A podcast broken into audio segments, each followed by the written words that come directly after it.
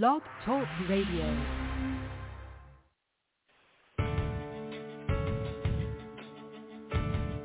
Thank you, Lord. Genesis chapter 2 there. Blog Talk Radio.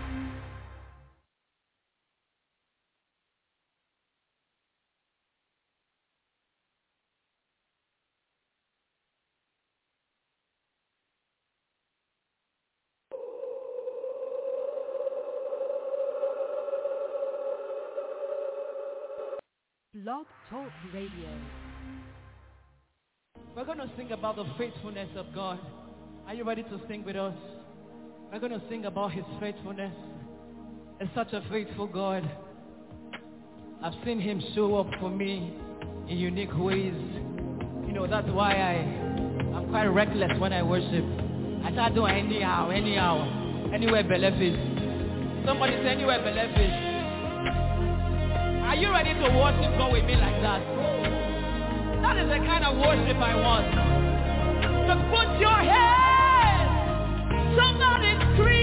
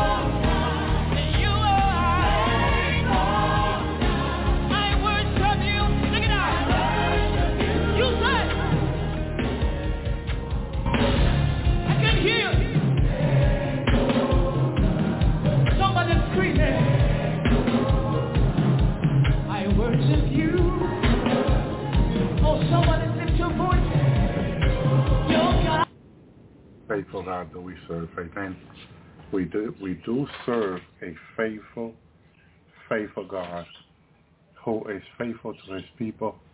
Amen. Who's able to fulfill his promise to us. Every single promise he made to us, he is going to fulfill because he is faithful. Thank you, Lord. Thank you, Jesus. Thank you, Yeshua. Thank you, Jehoshua. There is something we can always look forward to him fulfilling his promise to us because he is a faithful God. Thank you, Lord. Thank you, Jesus. Amen. Praise you, Yeshua. Praise you, Jehoshua. We thank you, mighty Lord. We thank you, mighty God, for this opportunity to share your word with your people, oh Lord. Thank you, God. Give us the word, Jesus. Amen. Thank you, brother. Thank you. Praise you, Jesus. Hallelujah. As people are coming in, we'll continue We'll go into the Word of God. Amen. Hallelujah. Thank you, Jesus. I have my guest brother in Christ, Brother Tony, who's with us tonight. Thank you, Lord. He's also going to be sharing um, whatever God put in his heart to share tonight. He's our guest, Brother Tony Toronto. Amen. From Indiana. Praise you, Lord. We thank God for him.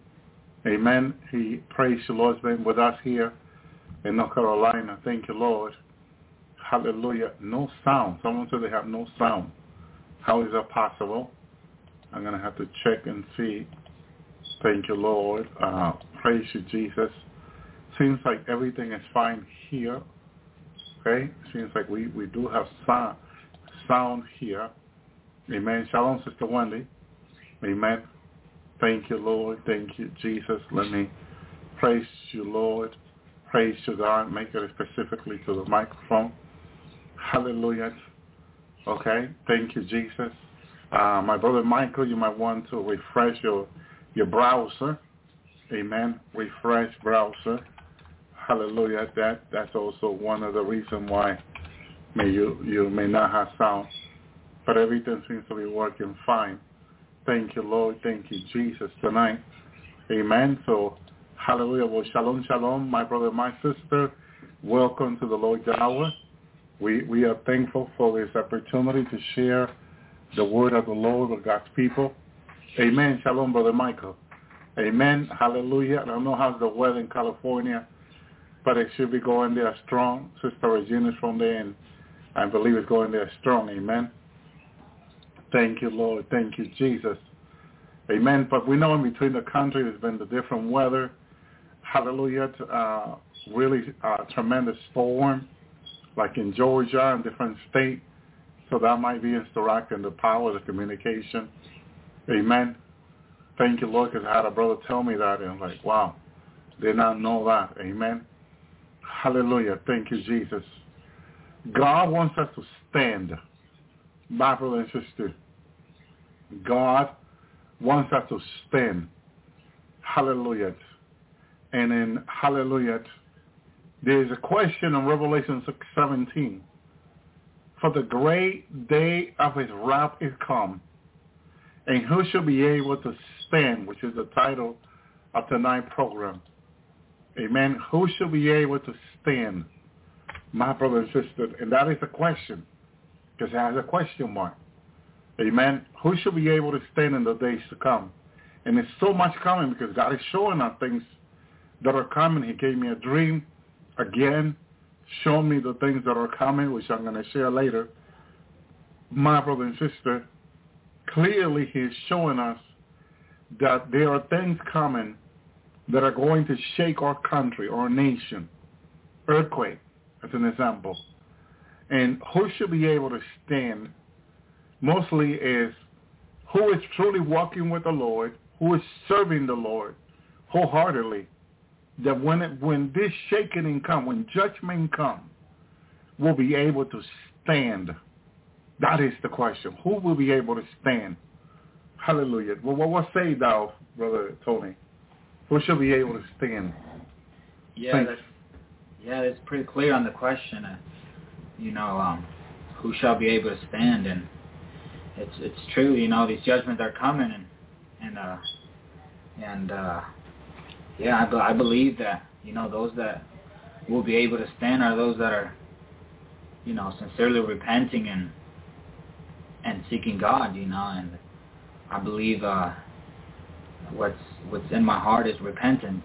Um, it's uh, that we found, be found worthy, you know, and uh, we must, and that takes humility, really, repentance. It takes, you know, we come before God and, and we seek Him with all our hearts, you know, and like Brother Elvi has been preaching, and uh, that's the message from the Lord to us. It's that we seek Him, you know, and uh, it, it's gonna take repentance and and uh, you know, like he's been saying, it's it's gonna take it, it's his blood whenever we repent, his blood cleansing us, you know, every day.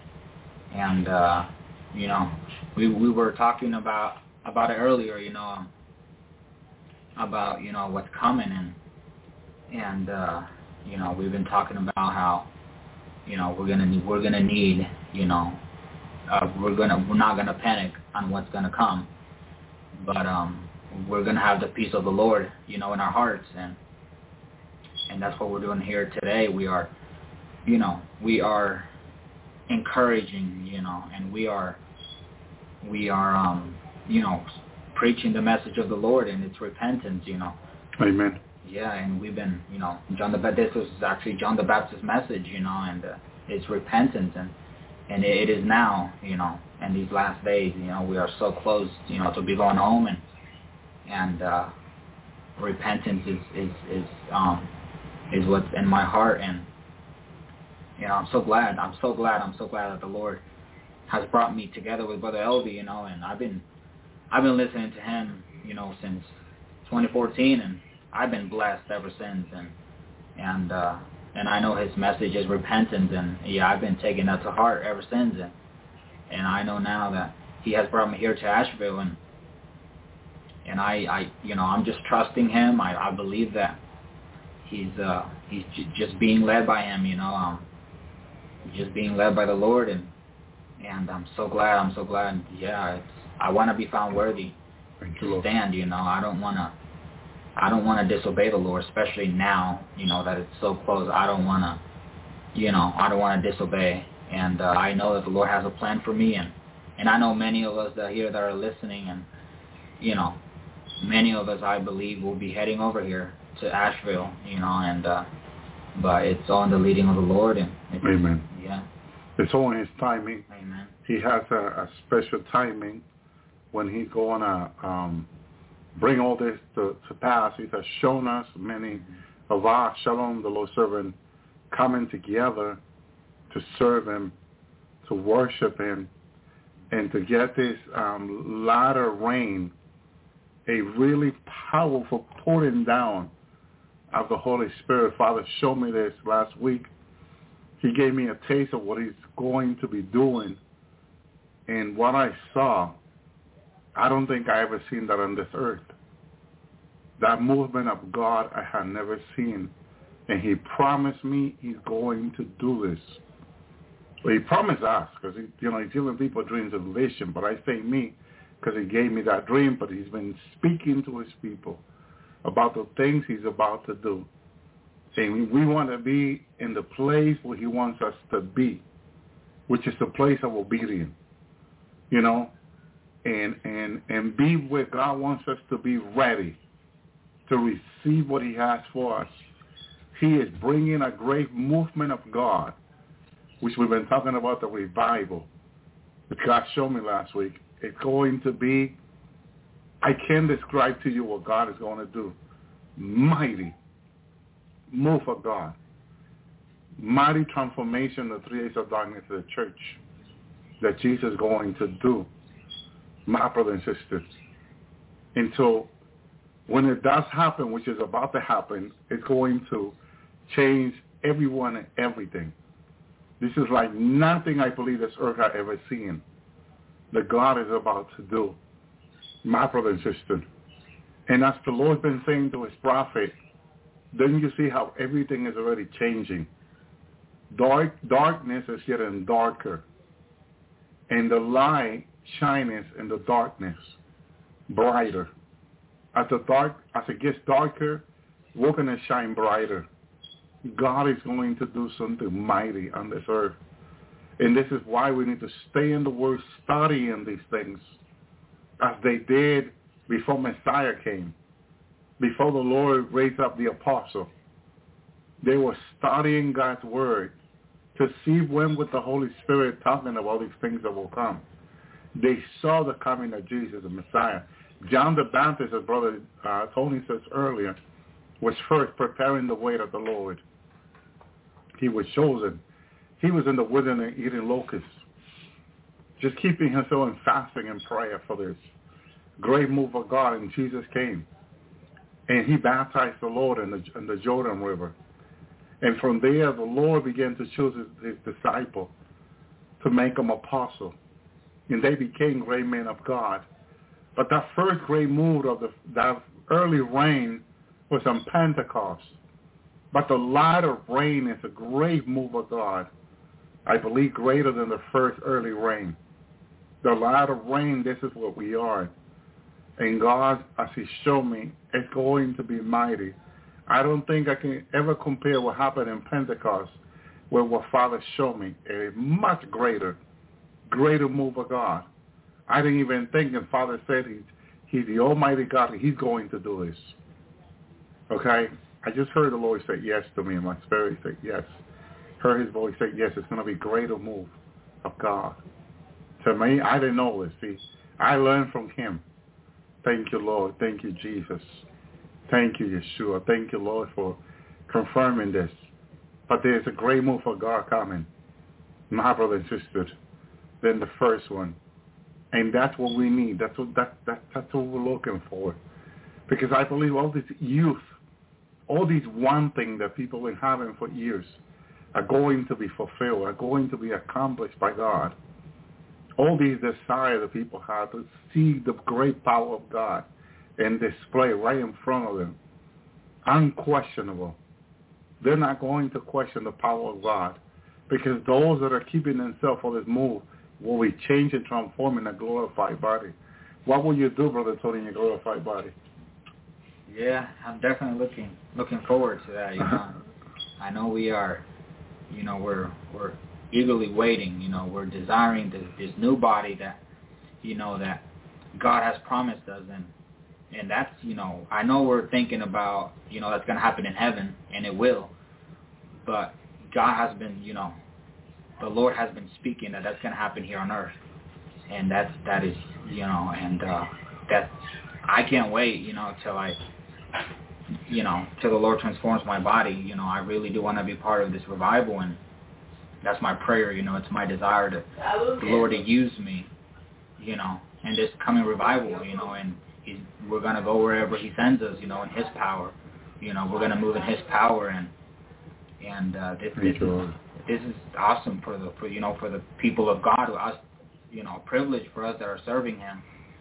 We're gonna be moving His power and and going I, around the earth evangelizing. Yeah, going all over the earth and and uh, you know, in his power, just like the Bible says, you know, Philip, you know, moved in the power of the of the Holy Spirit. You know, he would just you know, like what you were saying, it's what happened in the book of Acts, you know. This is going to be a greater move. This is going to be a move that even the Lord said it, you know, the, it's going to be greater than the first, you know, and that's what this is going to be, the last move before before this the great tribulation, which is going to be the greatest move, you know. We've seen revival, and but this is going to be the greatest. God is going to do something something powerful, and He's been speaking of this, you know, for years, and and uh, yeah, we're living in. You don't want to miss it. Yeah, you don't want to miss it. You don't want to miss it. I love it why you say that. You want to stay in obedience. Yeah. Just so you can be part of it, and that's that's the key. Yeah. That's the key. If we want to be part of it, we need to be in obedience. We need to be waiting for it ready. And of course, it's going to take a lot of our, in our side fasting, praying, commitment, sanctification, and all this, seeking out holiness and righteousness. Yes, you know, and but God is going to fulfill His promise. He's going to bring it to pass. We're going to experience this. No, brother Tony, brother Tony. Hallelujah. Thank you, Lord. One day said brother Benjamin, no, brother Tony. Thank you, Lord. Thank you, Jesus. So very, very important that we we look forward to being part of it. Yeah. You know, of this great movement of God and joining this great movement of God. My brother and sister, not missing it for anything. Again, let me put on this verse. It's a question who will be able to stand? Amen. Hallelujah. Thank you, Lord. Uh, for the great day of his wrath is come. Who shall be able to stand? There's another, hallelujah, the change and transform also, which Paul says to the churches, that we are going to be changed, hallelujah, at the last trumpet. And that's another key that, to the promise of the Lord. What is going to happen during the three days of darkness? Well, we're going to be changed. My brother and sister, hallelujah. Thank you, Lord. Uh, First uh, Corinthians, hallelujah, uh, 1551. Behold, I shall show you a mystery. We shall not all sleep, but, we shall be changed. Now, you want to see how accurate God's word is. There was a, a sister, I believe it was on YouTube last week, that had a dream where in her dream she saw the dead awakening first. You know, this movement of God, a changing and transformation, was about to happen. But the first thing she saw was that dead be risen first. And I, when I heard her saying that, immediately I thought about what Paul said, I will show you a mystery, we shall not all sleep.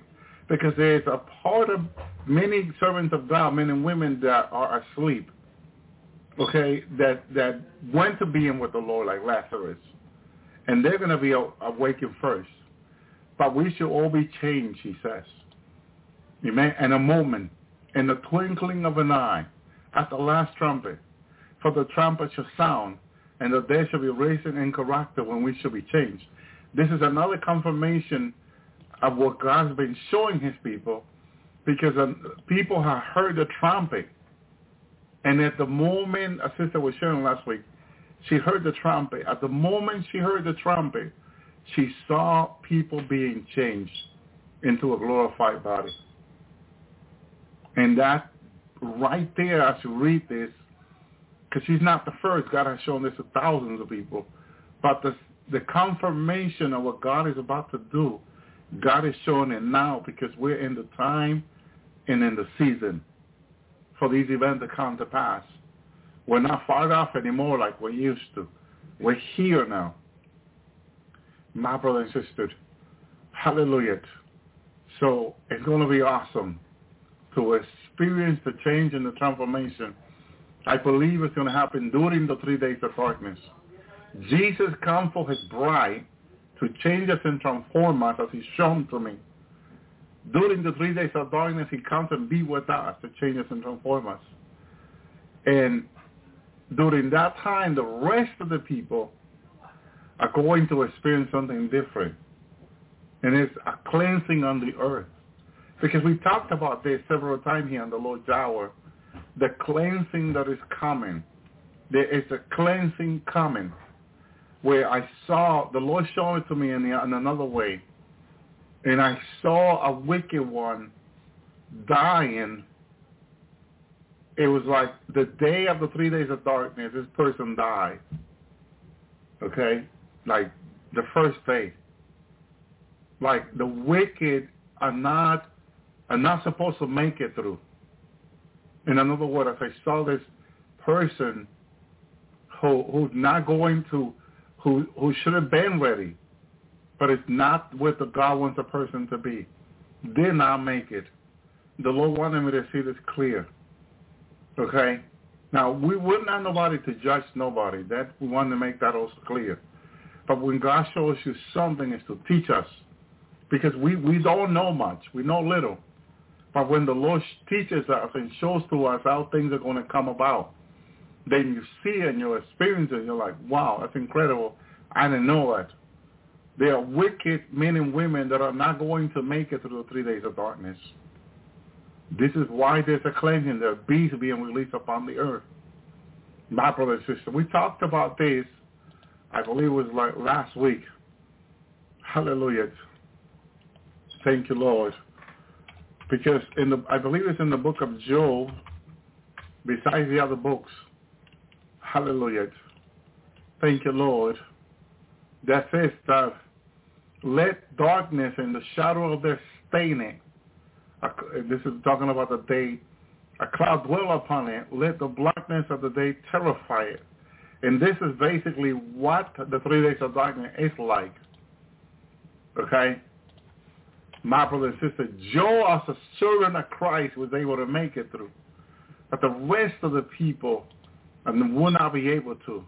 As for the night, let darkness seize upon it. Let it not be joined unto the day of the year. Let it not come to the number of the month.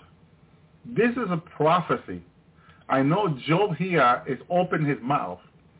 But even the Bible says that when the day comes that we need a word, when we will open our mouth, God will um, fill it.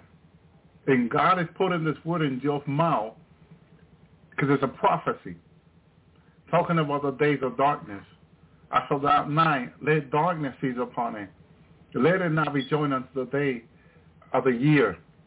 So it, it, it's it's an awkward time coming up, if you want to say it that way. If you want to, if you can understand it that way, because it's not like the days of the year. It's different. It's a darkness like in the times of Egypt that they experience a darkness that can be felt. Is the word. Darkness that can be felt, and come to the numbers of the month. So you you you and now this is what people are going to experience. Joel five fourteen. They meet with darkness in the daytime and grow up in the noonday as the night. I experienced this word, this verse here of Joel five fourteen. Myself, the day of the three days of darkness. Last time I not last time, the last time before I experienced it. Shalom, brother Miguel. The way I experienced it was before noonday, before 12, okay, the darkness was already upon the earth. Okay? They meet with darkness in the daytime. Okay? And grow up in the noonday as in the night. Okay? It's going to be pitch black. Pitch black by the noonday. You can hardly see your hand. You can, you know, I could, the, the, my electricity I remember was on and you cannot even see anything. Okay, and it was like, and some people have even said electricity is not going to work, and we, and that reality is true. It's not going to work, my brother and sister.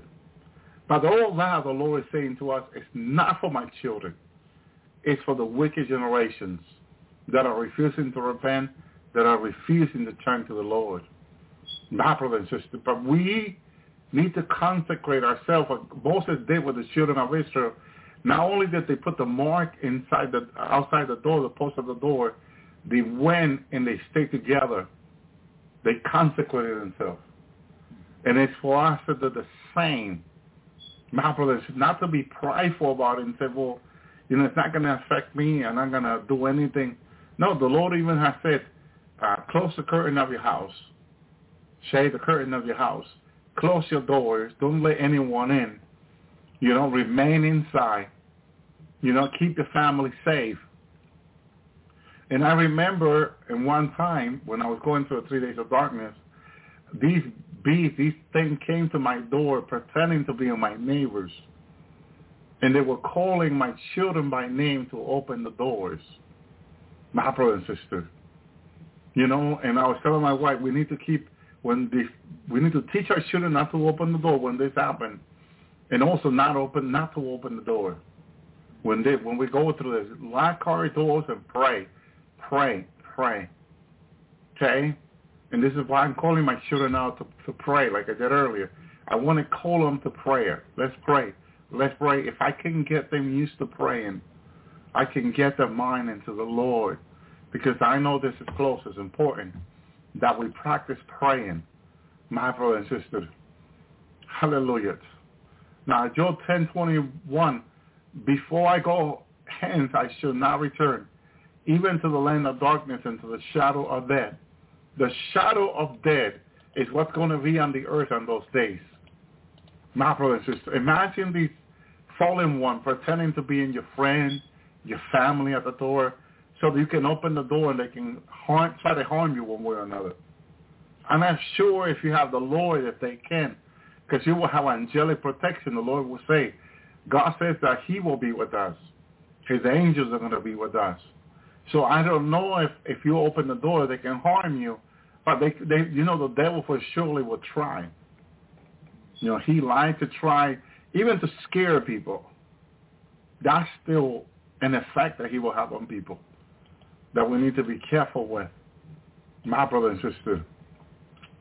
Hallelujah. Thank you, Lord. Praise the Lord. Thank you, Jesus. He says that in Job 10:22, the land of darkness, of darkness itself, of the shadow of death, without any order, where the light is as darkness. So the only light these people are going to get, okay, are going to be, my brother and sister, hallelujah, darkness. Hallelujah. Thank you, Lord. Job 12, 22, he discovered the deep things out of darkness and bring it out to light at the shadow of death. Hallelujah. Thank you, Lord. And then Job 15:22, he believed now that he should return out of darkness, and he, he is waited for by the sword. So the sword is, is, is an example of being killed, being harmed. So they, they try to harm you. They're ready with the sword to come against people, one way or another, my brothers and sisters. Okay? Thank you, Lord. Hallelujah. Thank you, Jesus. So it's coming. It's coming, and it's going to go be gross darkness, my brothers and sisters. And the Lord is having people preach about dark, this darkness more than practically anything else because it's close. And if people are not ready, they're going to be caught by surprise. Hallelujah. My brother and sister. Thank you, Lord. Now, as I was meditating what the Lord is going to do with us during the three days of darkness, the only verse that came to mind was Isaiah 9 2. The people that walk in darkness have seen great light. They that dwell in the land of the shadow of death, upon them had the light shine. Because the bride of Christ get changed, my brother and sister, during this time. So we see great light. So I believe here Isaiah is confirming what's, what's going to be happening. My brother and sister, thank you, Lord. Thank you, Lord. Thank you, Jesus. Hallelujah. Thank you, God. There was some other prophet also, okay, that, hallelujah. Thank you, Jesus. Well, Isaiah 61, Isaiah 62. For behold, the darkness shall cover the earth, and the gross darkness the people. But the Lord shall arise upon thee, and his glory shall be seen upon thee. I believe this is the transformation here. Yeah, I believe so, Isn't that the transformation? Yeah. This is the transformation of the bride of Christ. This is a confirmation of the transformation of the bride of Christ. Isaiah 60, verse 2. For behold, the darkness shall cover the earth, and gross darkness the people. Okay? But the Lord arise upon thee, and his glory shall be seen upon thee. How is that glory going to be seen? Because we're going to be changing transform, and we're going to be, how do, what word can I use? The power of God's going to be on us, seen on us. Okay? Challenge Sister Luna. The power of God will be seen upon us in a mighty special way during the three days of darkness. So this is what we're here for, to receive this change and transformation. And you don't want to miss that because then, look, the rest of the people, for behold, darkness shall be cover the earth. Gross darkness. The rest of the people are under gross darkness. Okay? Gross is thick, right? Yeah. Thick darkness. The rest of the people under thick darkness. Okay? But the Lord shall be upon, shall rise upon thee, and his glory shall be upon thee. And this is what Father was speaking to me about last week. His mighty power is going to be upon us to use us mightily. And I didn't know that Jehovah Mighty will be involved doing this. But again, Father, Son, and Holy Spirit are one. So again, I should have thought the Lord. Hallelujah. Thank you, Jesus. Hallelujah. Praise the Lord. Thank you, Jesus. Jeremiah 13, 6, and uh, give glory to the Lord your God before he causes darkness, before your feet stumble upon dark mountain, while you look for light, he turns us into the shadow of death and make it gross darkness. And this is what our people are going to experience. And of course they're going to be mad at God. Because I can hear my neighbor trying to fight these beasts up on the side of the road, plus in my house outside. I could hear people in Spanish and English trying to fight these animals, these beasts. They were insulting them in Spanish. They were insulting them in English. And I'm like, and these beasts didn't care. Get out of my house. Get out of my land. And some people were fighting them with sticks. Some people will fight them with guns. And nothing. They don't do any harm to these things. Okay? Because they're going to be sent out to clean out the earth. And they're going to do what they're going to be sent out to. My brother and sister. Okay? It's going to be terrible. It's going to be terrible. My brother and sister. But, hallelujah. Thank you, Lord. We need to, uh, like the people in Lamentation at the time when they were taken to Babylon, and the Jeremiah prophesied, he had led me and brought me into darkness, but no, not into light. This is how these people felt, because that's what they were going through. My brother in Babylon. Hallelujah. Thank you, Jesus. Thank you, Lord. The warning. And then Joel 2.2, a day of darkness and gloominess, a day of cloud and thick darkness, as the morning spread out to the mountain. A great people and strong, they have now been ever like, neither there shall be any more after it, even to the year of the many generations. So God is saying that the people that you and I that are in this time when you and I are in are the worst generation than ever before.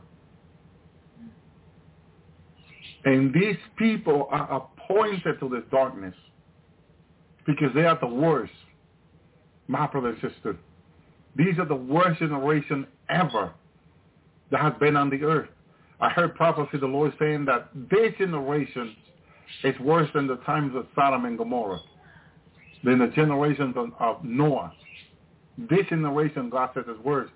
Sister Celeste, I believe, says that also from the Lord, that the Lord has spoken that to her. Okay? A day of darkness and gloominess, a day of cloud and thick darkness, a morning spread upon the mountain, a great people and a strong, okay, they have now been ever like. So why do these people think that they are great people and strong? Because you can only be great and strong in the Lord. You can only be great in the Lord. But you see how this generation think that because of all the technology they come, they come out of, full of pride. They're full of pride. And God said, "A great people and strong." With their F-16, F-17 plane and all these technology they have made, they look of themselves, they think of themselves how strong they are. And they call themselves strong, the more powerful nation on the earth. Okay? They have not been ever like, God says. So even God says, yeah, they're, they're, this, this generation is different. Because they have not been other generation like it. He didn't even compare to the times of Noah or the times of Lot. Neither shall be any more after it. Now, what is he saying here, Brother Tony?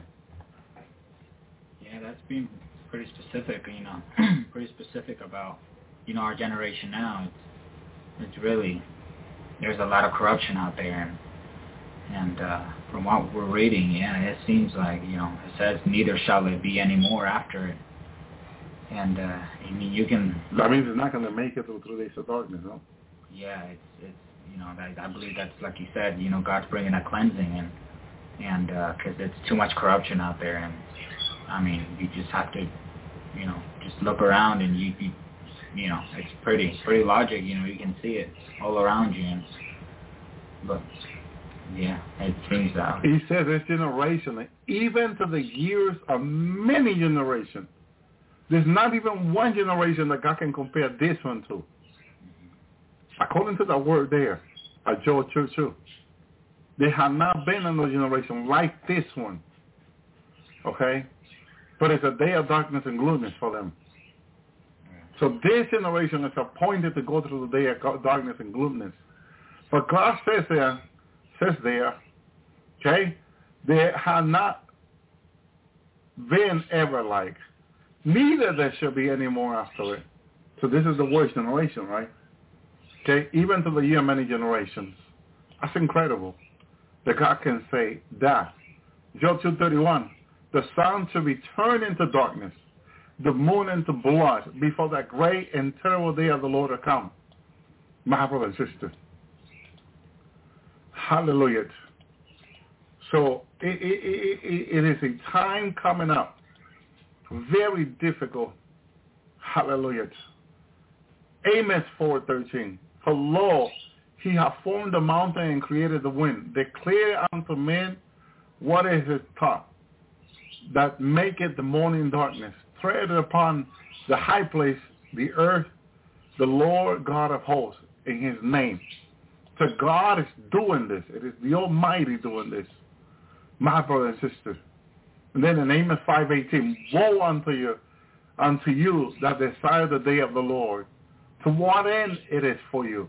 The day of the Lord is darkness and no light. Very clear. Okay? Three days of darkness is the day of the Lord of change and transformation for the people. A day that woe unto the day that desire the day. Praise the Lord. Okay? And if you either are ready to be changed or ready to be removed, which of the two? Now, there are people that are going to make it by grace that then the Lord's going to send us out to evangelize them. Okay? It's going to be terrible. Terrible, terrible, terrible. But the Lord said it will be this way. Hallelujah. Amos 5.20. Shall not the day of the Lord be darkness and no light? Even every dark and no brightness in it. Total darkness. So if I, a sister was questioning that someone said that they saw a light during the three days of darkness, and the question is, what light? Because there's nothing, there's, there's no bright in it. Nothing bright that you can say there's a light. There's a, no, nothing. It's total pitch black. My brother and my sister. That's how it's going to be. He showed me yesterday morning of the things to come. He showed me the change he's bringing because he's bringing change to this earth as he has told us for a while now. My brothers and sisters, and he showed me that every promise he's made to us, as he was showing me, he's going to fulfill them as he made us the promise. I saw the mighty hand of the Lord fulfilling every single word to his church, his people. My brothers and sisters, and as the children of Israel, before they left Egypt, God had the the the Egyptians given gold, silver, and many riches. And the Lord was showing me yesterday that before we, the church, leave this earth, he's going to give us the riches of the land. Just like the Egyptians provided all the riches to the children of Israel before they left Egypt, before we leave this earth, God said that the riches of the wicked will be for the just. And he's going to give us all that promise he made to us. We will each have abundance, enough like the children of Israel before they left Egypt. Riches and abundance they had going into the promised land. That alone should have made them so grateful unto the Lord. So happy because they didn't have no, no need of gold and silver. Everything they needed, they have. And why would you need this? Because if God is sending you to do a work for him, it's going to take it's going to take riches, gold, silver, money. But God says he's going to provide it to us. In a small window of opportunity, yes, it is. But it's before we leave this earth. Just like the Bible. Okay? Basic instruction before we leave this earth.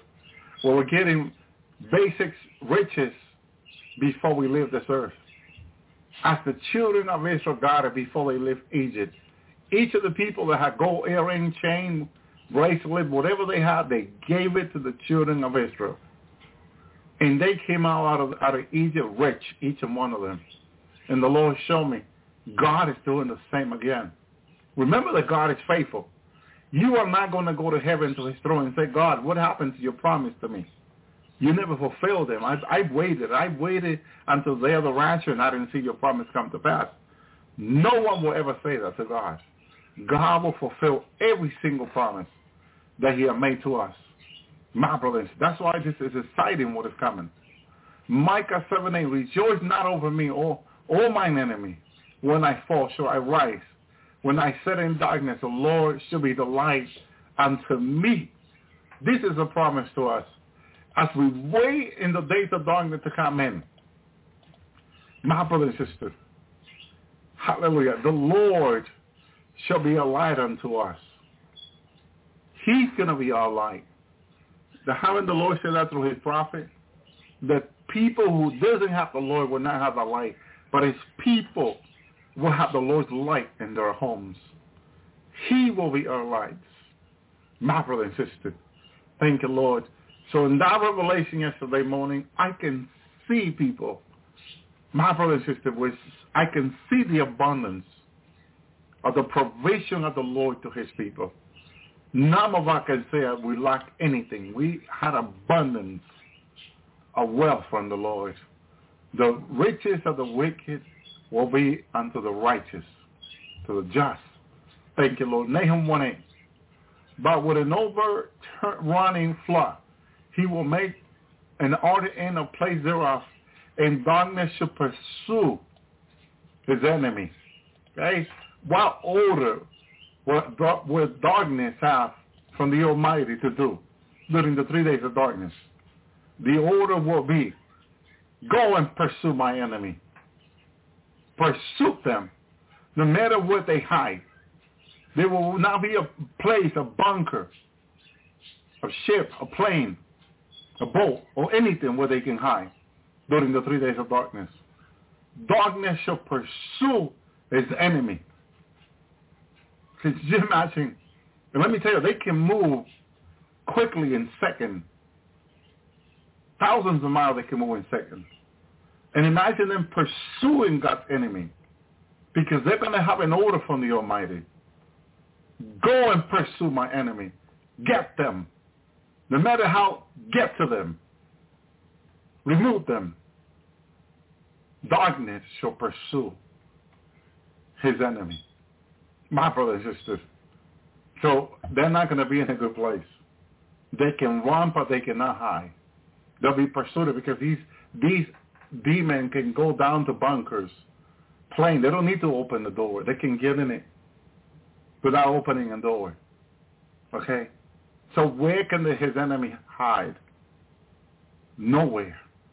Where can God's enemy hide? Hallelujah. My Lord, my God. Thank you, Lord. Zephaniah 115. A day is a day of wrath, a day of trouble and distress, a day of waste and desolation, a day of darkness and gloominess, a day of cloud and thick darkness. Now, how do you explain this, Brother Tony? Thank you, Lord. Praise the Lord. Zephaniah 115. That's, uh, that's very clear. It shows very clear on, you know, what's going to happen on, on those three days of darkness, you know. Thick, you know, thick darkness, you know, and, uh, and uh, yeah, exactly. It's, so it's very clear there. It's a day of wrath. A day of wrath, and, you know, um, Father's going to cleanse, you know, what's not his, you know, because we know there's, as we, you know, covered before, there's a, a lot of, you know, Mixed blood. yeah, mixed blood, and uh, they're, you know, you can preach to them all day long and they won't repent, you know, and they're, those are, those, that's what God's, that's what the Lord's going to remove, you know, the darkness that's, you know, that's not supposed to, you know, that's just, Now, this mention of a pure blood demon. yeah, But as I read the Bible, I like to stay within the Word. right, Because it says that the, the Genesis 6 says mm-hmm. that the sons of God came to the daughters of men, and they Right. bore them children. Mm-hmm. So that that's what the mixed blood comes from. Now there are people that believe because the letters of John and, and Peter of them that, that have the condemnation before the foundation of the earth. Those they believe that the pure blooded demon born in flesh. Okay? That they are here very wicked. They know whom they are. They're very wicked and evil. And they're only here to do wicked, bring confusion and division, and much more. Because because in the Bible it talks about the condemnation, okay? And for some reason it needs to be, you know, broad, my brother and sister, condemnation. Okay, in this condemnation, hallelujah, okay, it, it's a condemnation that it, it according to, let me, I know in Jude, it's a Jude, Jude 1 4, for a certain men who had crept unaware, who were foreordained of old for this condemnation, ungodly men, okay, turning the grace of God into lasciviousness, denying the only God and our Lord Jesus Christ. Now, when I read ungodly, my understanding right away is they have nothing of God in them. Okay, roll your lister, someone say. Okay, roll your lister. But the, these, the condemnation of these ungodly men, these what they call full-blooded demon. Not like we say mixed-blooded demon or mixed-blooded human. These are full-blooded human that are demon. Okay, and that, you know, that's really tough. That's really, but the condemnation for them, okay, it's tremendous. Hallelujah. Thank you, Lord. Thank you, Jesus. Thank you, Jesus. There's another one. I think it was um, Praise you, Lord. Thank you, Lord. Thank you, Jesus. I'm looking, hallelujah. Thank you, Lord. There's none. And then for us, it says there's no condemnation now.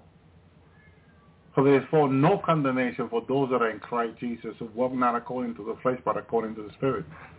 So it gives you a different from them, these other that I just read in Jude to us, carnivorous.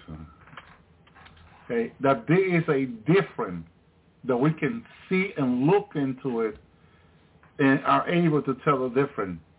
From these that have a condemnation that they are ungodly, nothing of God in them. And I believe human being cannot be go cannot be called ungodly fully because if you have if part of you is of God, of Christ, how can you be called ungodly? Because we have the DNA of the Lord in us. You see, in us.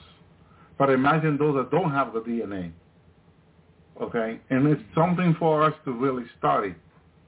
That someone who has the DNA of Jesus, can you call that person ungodly? No. Because that person has part of God in it. Right. So that person is godly men. The Bible talks about godly men. But then it talks about ungodly men. Mm-hmm. You know, are the ungodly men fully demon then? So the question the people have been questioning in the last days as God is revealing more of these evil ones in the last days, ungodly men, to godly men. So godly men will have the blood of Messiah through the generational line. Ungodly men don't have the blood of Messiah. They only have the blood of demon in them. Okay? And wow. And then for them it's a condemnation. They are the appointed to condemnation to being condemned according to Jude. Okay? Wow, wow, wow. Thank you, Lord.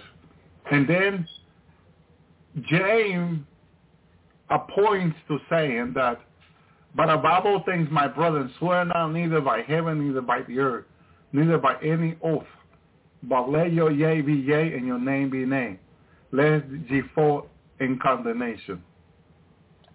Okay? Can someone fall in condemnation? According to James, yes, Shalom Sister Someone can fall in condemnation. Okay? If you're not firm. You know, that sounds to me like if you're always, ah, maybe, yes, no. Sounds to me like lukewarm. What do you think? It's a one look one state, right? Unstable, yeah. Because a man or woman of God who is firm with God is always yes or no. They don't deviate. Right. They stay firm. So James said, let your yea be yea, your name be nay, lazy fall in condemnation. Okay? Into condemnation. Okay? So they are certain that are condemned from the foundation of the earth. Okay? I believe it's in, it's in Peter, St. Peter, somehow it's not showing it here, that are, that are condemned, condemned, okay, from the foundation of the earth. Thank you, Lord. Let's see. Because sometimes the, the, this Bible is tricky to find the, the hallelujah. Praise you, Lord. Thank you, Jesus. Hallelujah. Praise you, God. Thank you, Lord. Hallelujah. Thank you, Jesus. Praise you, God. Hallelujah. You have condemned and killed the just, talking about Jesus. Hallelujah. And then um, Second Peter uh, 2-6, turning the city of Sodom and Gomorrah into ashes, condemned them to be overthrown. So notice out that before they were burned, turned to ashes, they are first condemned. Condemned. Okay? Making them an example unto those who after should live ungodly. See? And again, ungodly to me is nothing of God. Because if you have the Lord's blood, you cannot be ungodly. You, ha- you, you, you still cannot be called ungodly. Someone may call you ungodly. You can probably have an ungodly behavior, but not, not necessarily being an ungodly person. Amen. So to those that should live ungodly, so will behave like the fallen ones. But God don't want us to behave that way. He wants us to behave godly, peaceful, loving, you know, sons and daughters of God. That's godly. That's what God wants us how God wants us to behave. Okay? And then first John three twenty four. For it is our heart condemn us. God is greater than our heart and knows all things. And the question is, how does your heart condemn you? Well, the moment you know you do something that is not of God, you immediately get that. So be, people use so many words. Okay, acknowledging, reminder. You know that some people say that yellow light that goes around in your brain. So, but your heart will condemn you. But again, then we go to verse conviction. Thank you. When you go back to Romans 8, 1, there's no condemnation for those that are in Christ Jesus. That's the, those that don't walk after the flesh, but after the spirit. So you got to be careful when your heart is condemning you. When your heart is saying to you, you're going to go to hell, you're going to go to hell. Yeah. If you keep doing that, you're going to go to hell. So then you have to discern, why do I feel like I'm condemning myself? Because I used to do that years ago. I will condemn myself. And then Father spoke to me, there's no condemnation. Okay? Jesus convicts, the devil condemned. That, that's a good one. Thank you. It's very powerful right there. Thank you, Lord. Thank you, Jesus.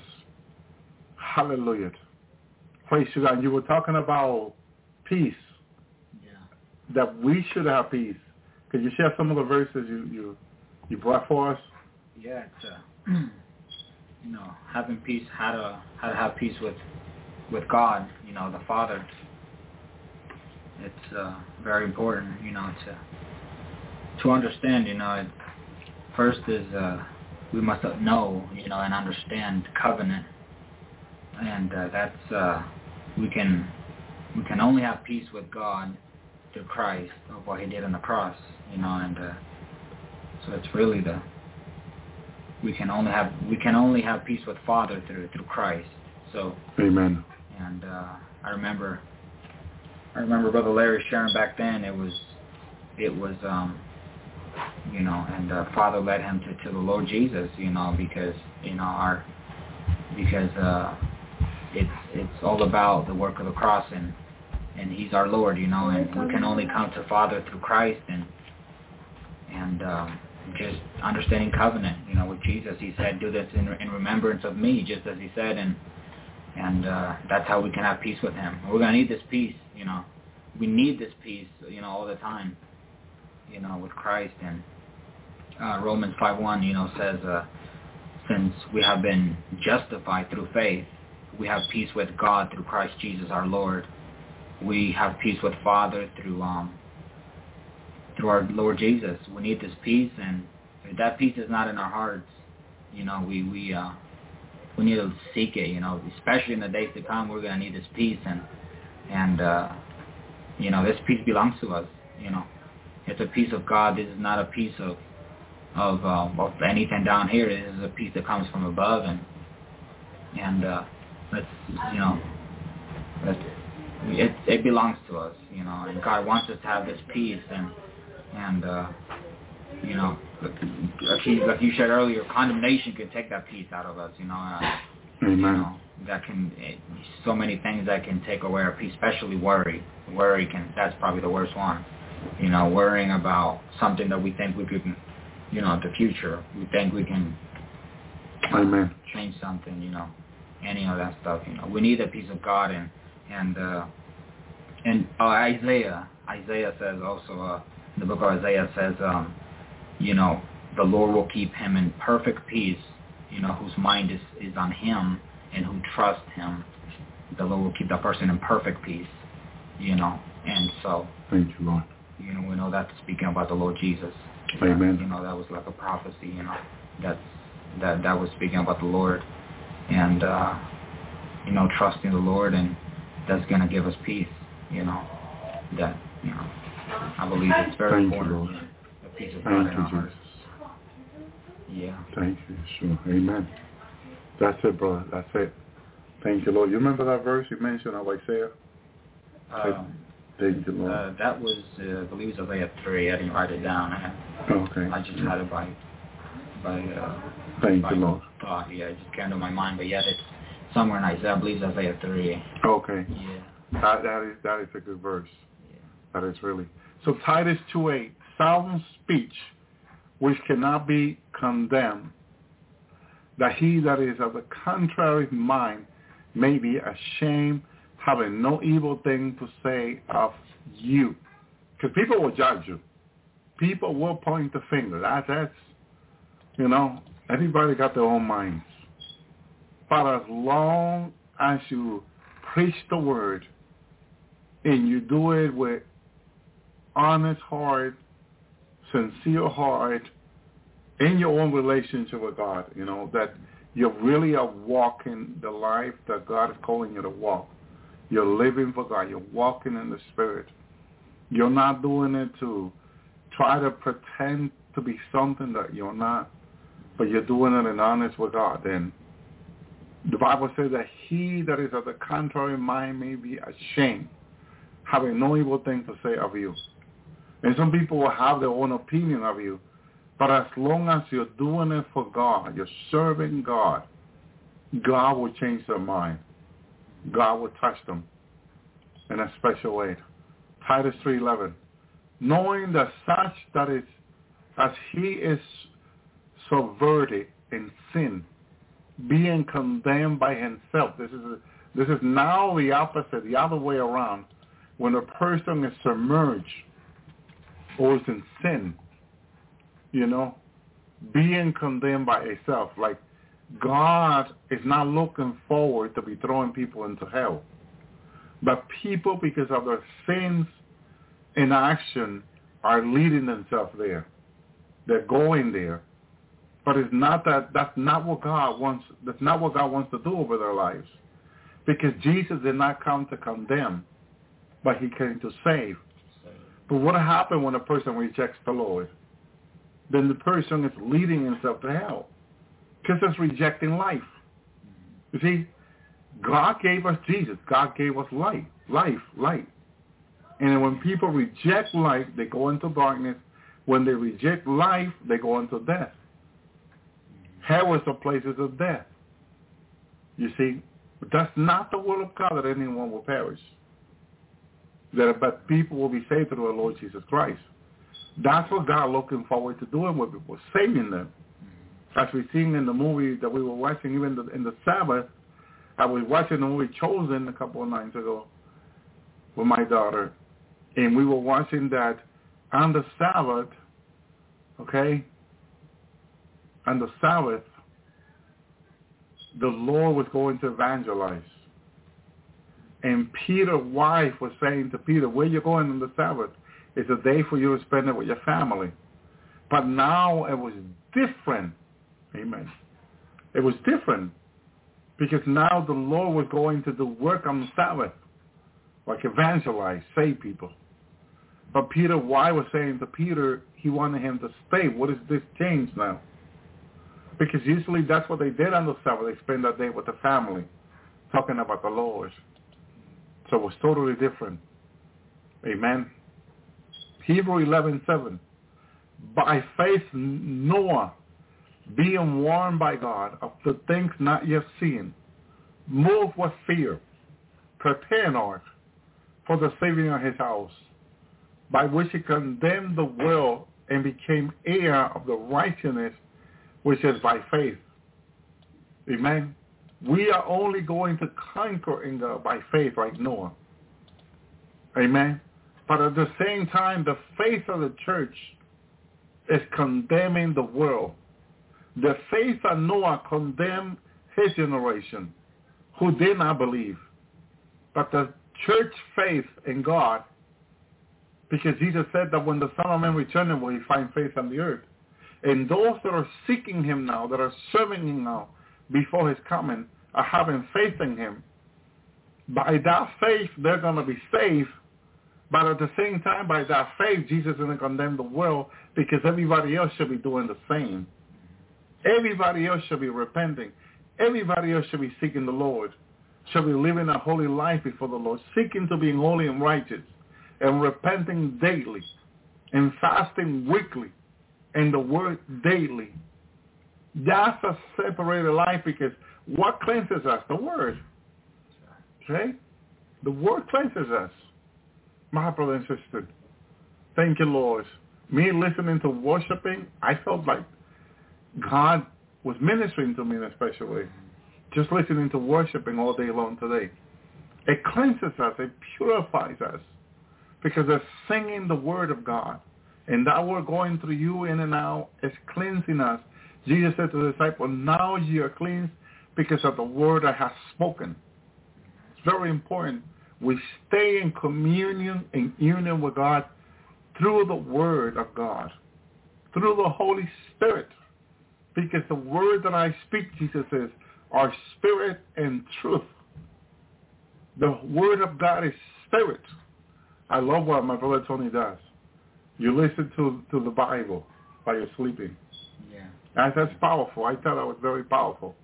Okay? Do that what my brother Tony does. He plays it on the cell phone. He has a second cell phone, which that's a great use for a cell phone. Yeah. And he plays the, the, the Bible, audio Bible, okay, I his cell phone all night long. Okay, I used to do that, but then it will pause on me. Okay, like, oh man, it's pausing on me. Yeah. But again, that that's a you know, if you have a special way to doing it, bro, you may want to share it. yeah. But it helps it a lot. Yeah, it's, uh, that uh, the way I do it is it can stay playing for almost a whole day without pausing. It's uh, what I do is uh, uh, it's the music app on on the iPhone. It's the um, uh, I pay six dollars uh, monthly for that one. I got a lot of music in there, and I got the audio Bible in there too.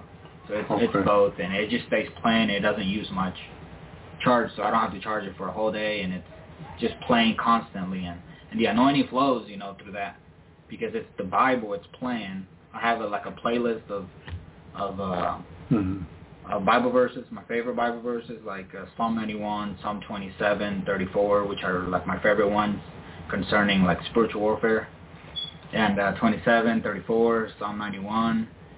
Um, they're all constantly playing, and so that's really just, just you know, and it's just listening to it. You know, it, it really does. You Awesome. cleanses, purifies. It, it does everything because it's the Word of God. You know, it's it's a spirit, so it's it's So you would say the be- the best six dollars you ever spent. yeah, yeah.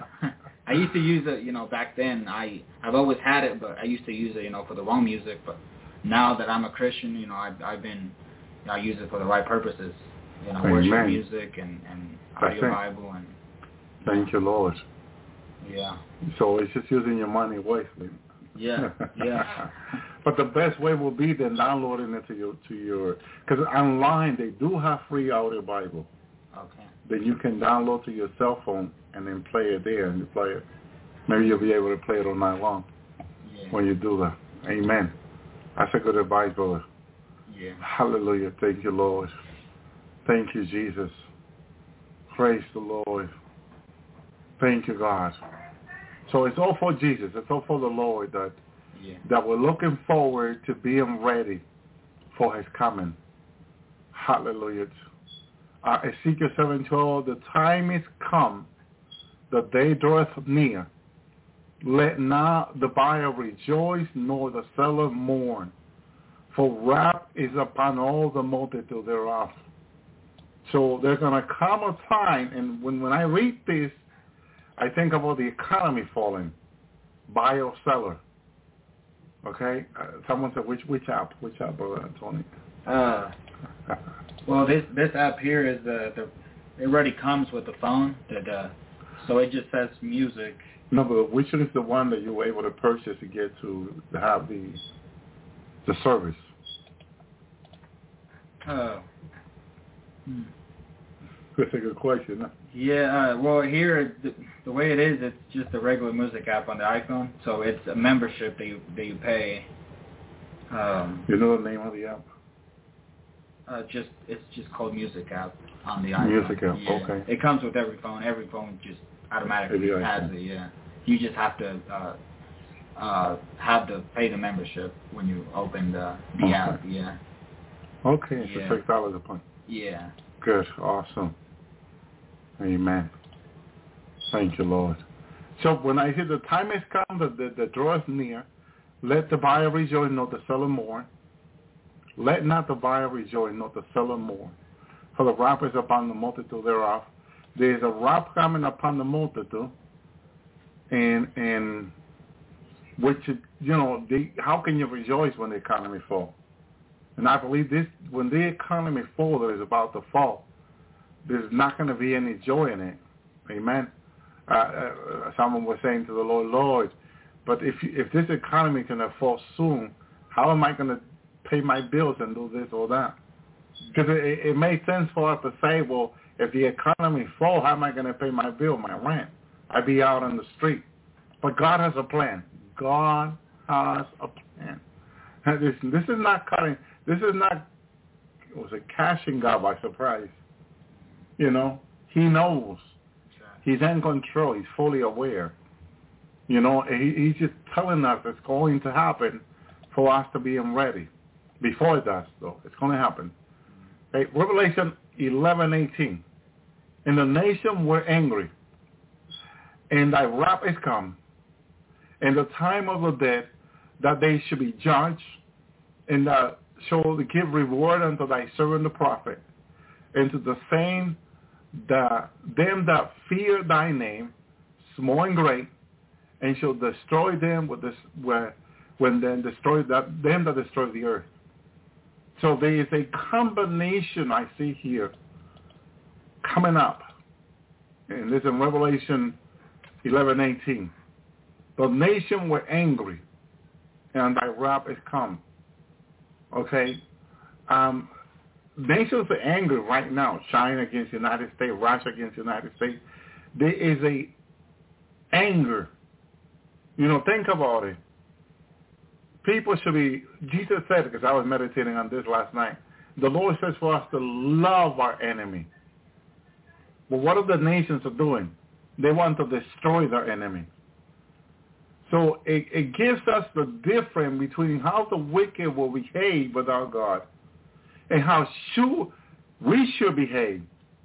Should we destroy our enemy when Jesus said we should love our enemy and pray for them that persecute you? So we should not have a nuclear weapon.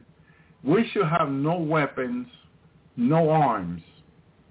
Okay? We should, my brother and sister, maybe have swords, that's it. That's it. And not even, I believe. Because the Lord says to Peter, then thy, them that killed by the sword will die by the sword.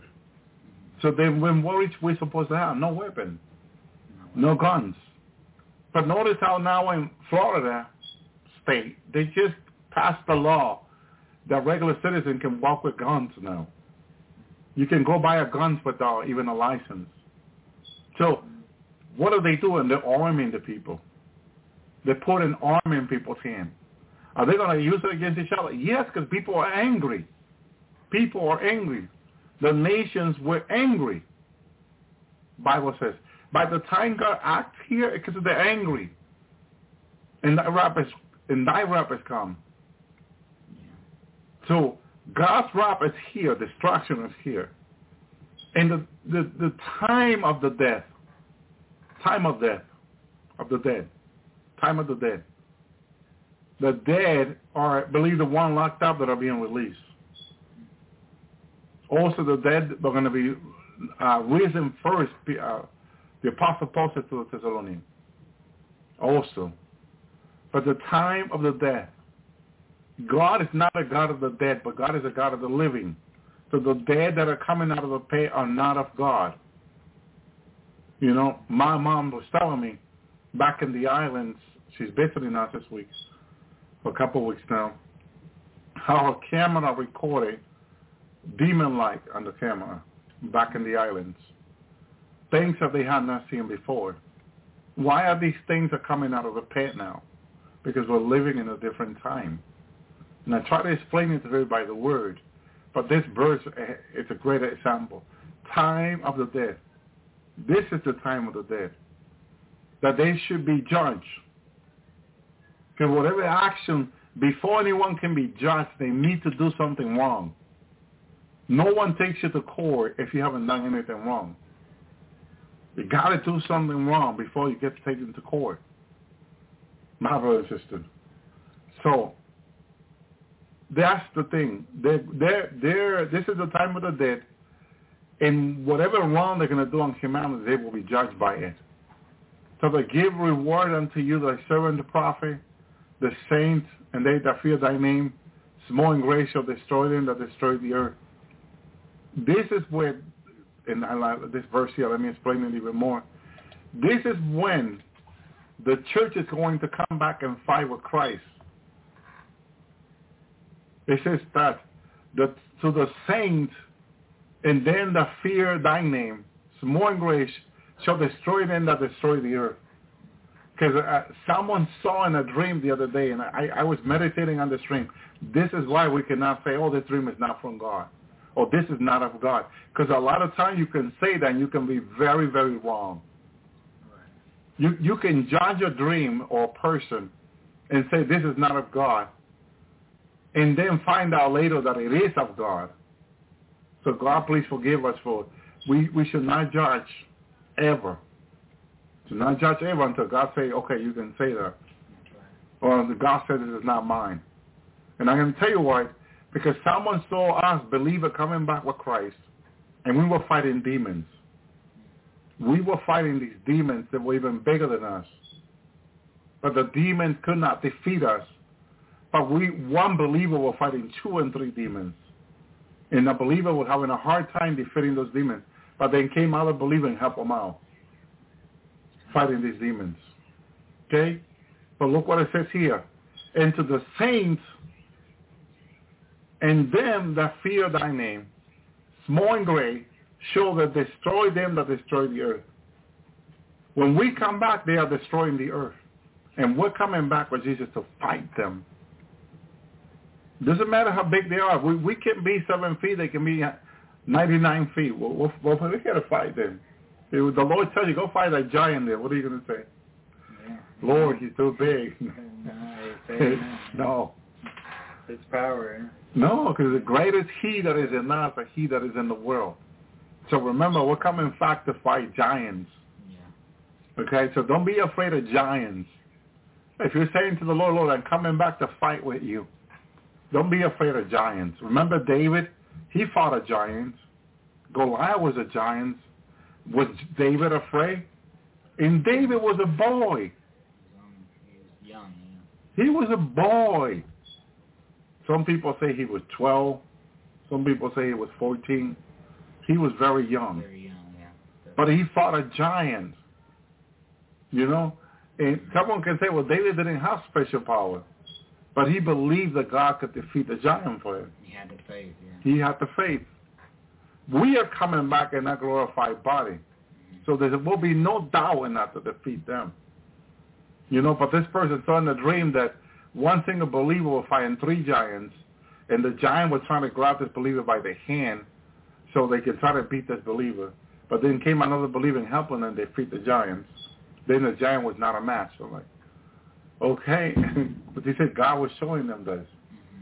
Mm-hmm. Amen. Thank you, Lord. So the fight, the fight is coming. Okay? And some people must say, bring it on. Yeah. Amen. Proverbs thirteen twenty two. Yeah. Brother Tony's waiting for that day, huh? Oh yeah, you're. Yeah, we do we do this here. You know, we do warfare. We, you know, it's, so we're we're getting we're getting prepared, for, you know, for that day to come. So Amen. it's really to me, it's nothing new. You know, but you know, I hope I hope we all can get to that level where we're ready. You know, for that day. You know.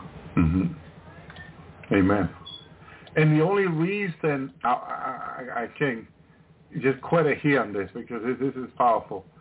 The only reason why I believe I haven't finished the three days there is because they are destroying the earth. That's why we're coming back to fight them. Because to whom did God gave the earth to? Us, men. Yeah. So we cannot let these giants, wicked one, come and destroy the earth. Hallelujah. Thank you, Lord. Praise you, Jesus. We got to come back and fight them. Hallelujah. Thank you, Lord. Praise you, Jesus. Daniel 4, hallelujah. I believe this is one of the revelation Daniel received 423, where the king saw a watcher, a holy one coming down from heaven saying, held down the tree down and destroy it, yet leave the stone, the root thereof on the earth, even with the band of iron brass. and the tender grass of the field. Let it be wet with the dew of the heaven. Let the portion be with the beasts of the field, till the seven time have passed over him. And this is the great tribulation. Seven time is seven year great tribulation. So you see how is it confirmed? Hallelujah. Because the King Nebuchadnezzar experienced that there in the book of Daniel, the seven year great tribulation. Amen. Thank you, Lord. Now, Jeremiah 51, 25, Behold, I am against thee, all destroying the mountain, saith the Lord, who destroyeth the earth. I will stretch out my hand upon thee, roll thee down from the rock. I will make thee a burned mountain. Wow. Wow. Because Sue wants to conquer the mountain. He wants to be king over the mountain. Okay? But behold, I'm against you, all destroying the mountain. So even that is prophesying in Jeremiah. Because he, he wants to rule during the Great Tribulation over the mountain and have all the value of the multitude of his servants serving him. But God says, Behold, I'm against thee, destroying of the mountain, saith the Lord, who destroy all the earth. Because his whole plan is to destroy all the earth. Okay? And I will stretch out my hand upon thee, roll thee down from the rock, and will make thee a burned mountain. So God's going to fight him. The Almighty's going to fight him. He knows. Because he, he, he's coming to destroy. He's that wicked. Wow, thank you, Lord, that is in God's word right there. Praise the Lord. Thank you, Jesus. Hallelujah. And then there's another rising of the Egyptians. Okay, that's why in the book of Daniel talks about Egypt, Egypt, which the Antichrist will use their army. But God says in Jeremiah 46, 8, Egypt rise up like a flood. So God is confirming this. His water are moved like the river of his, and he says, I will go up, I will cover the earth, I will destroy the city and the inhabitant thereof. So the Antichrist here is is rising, but under the leadership of the Antichrist. Isn't that incredible?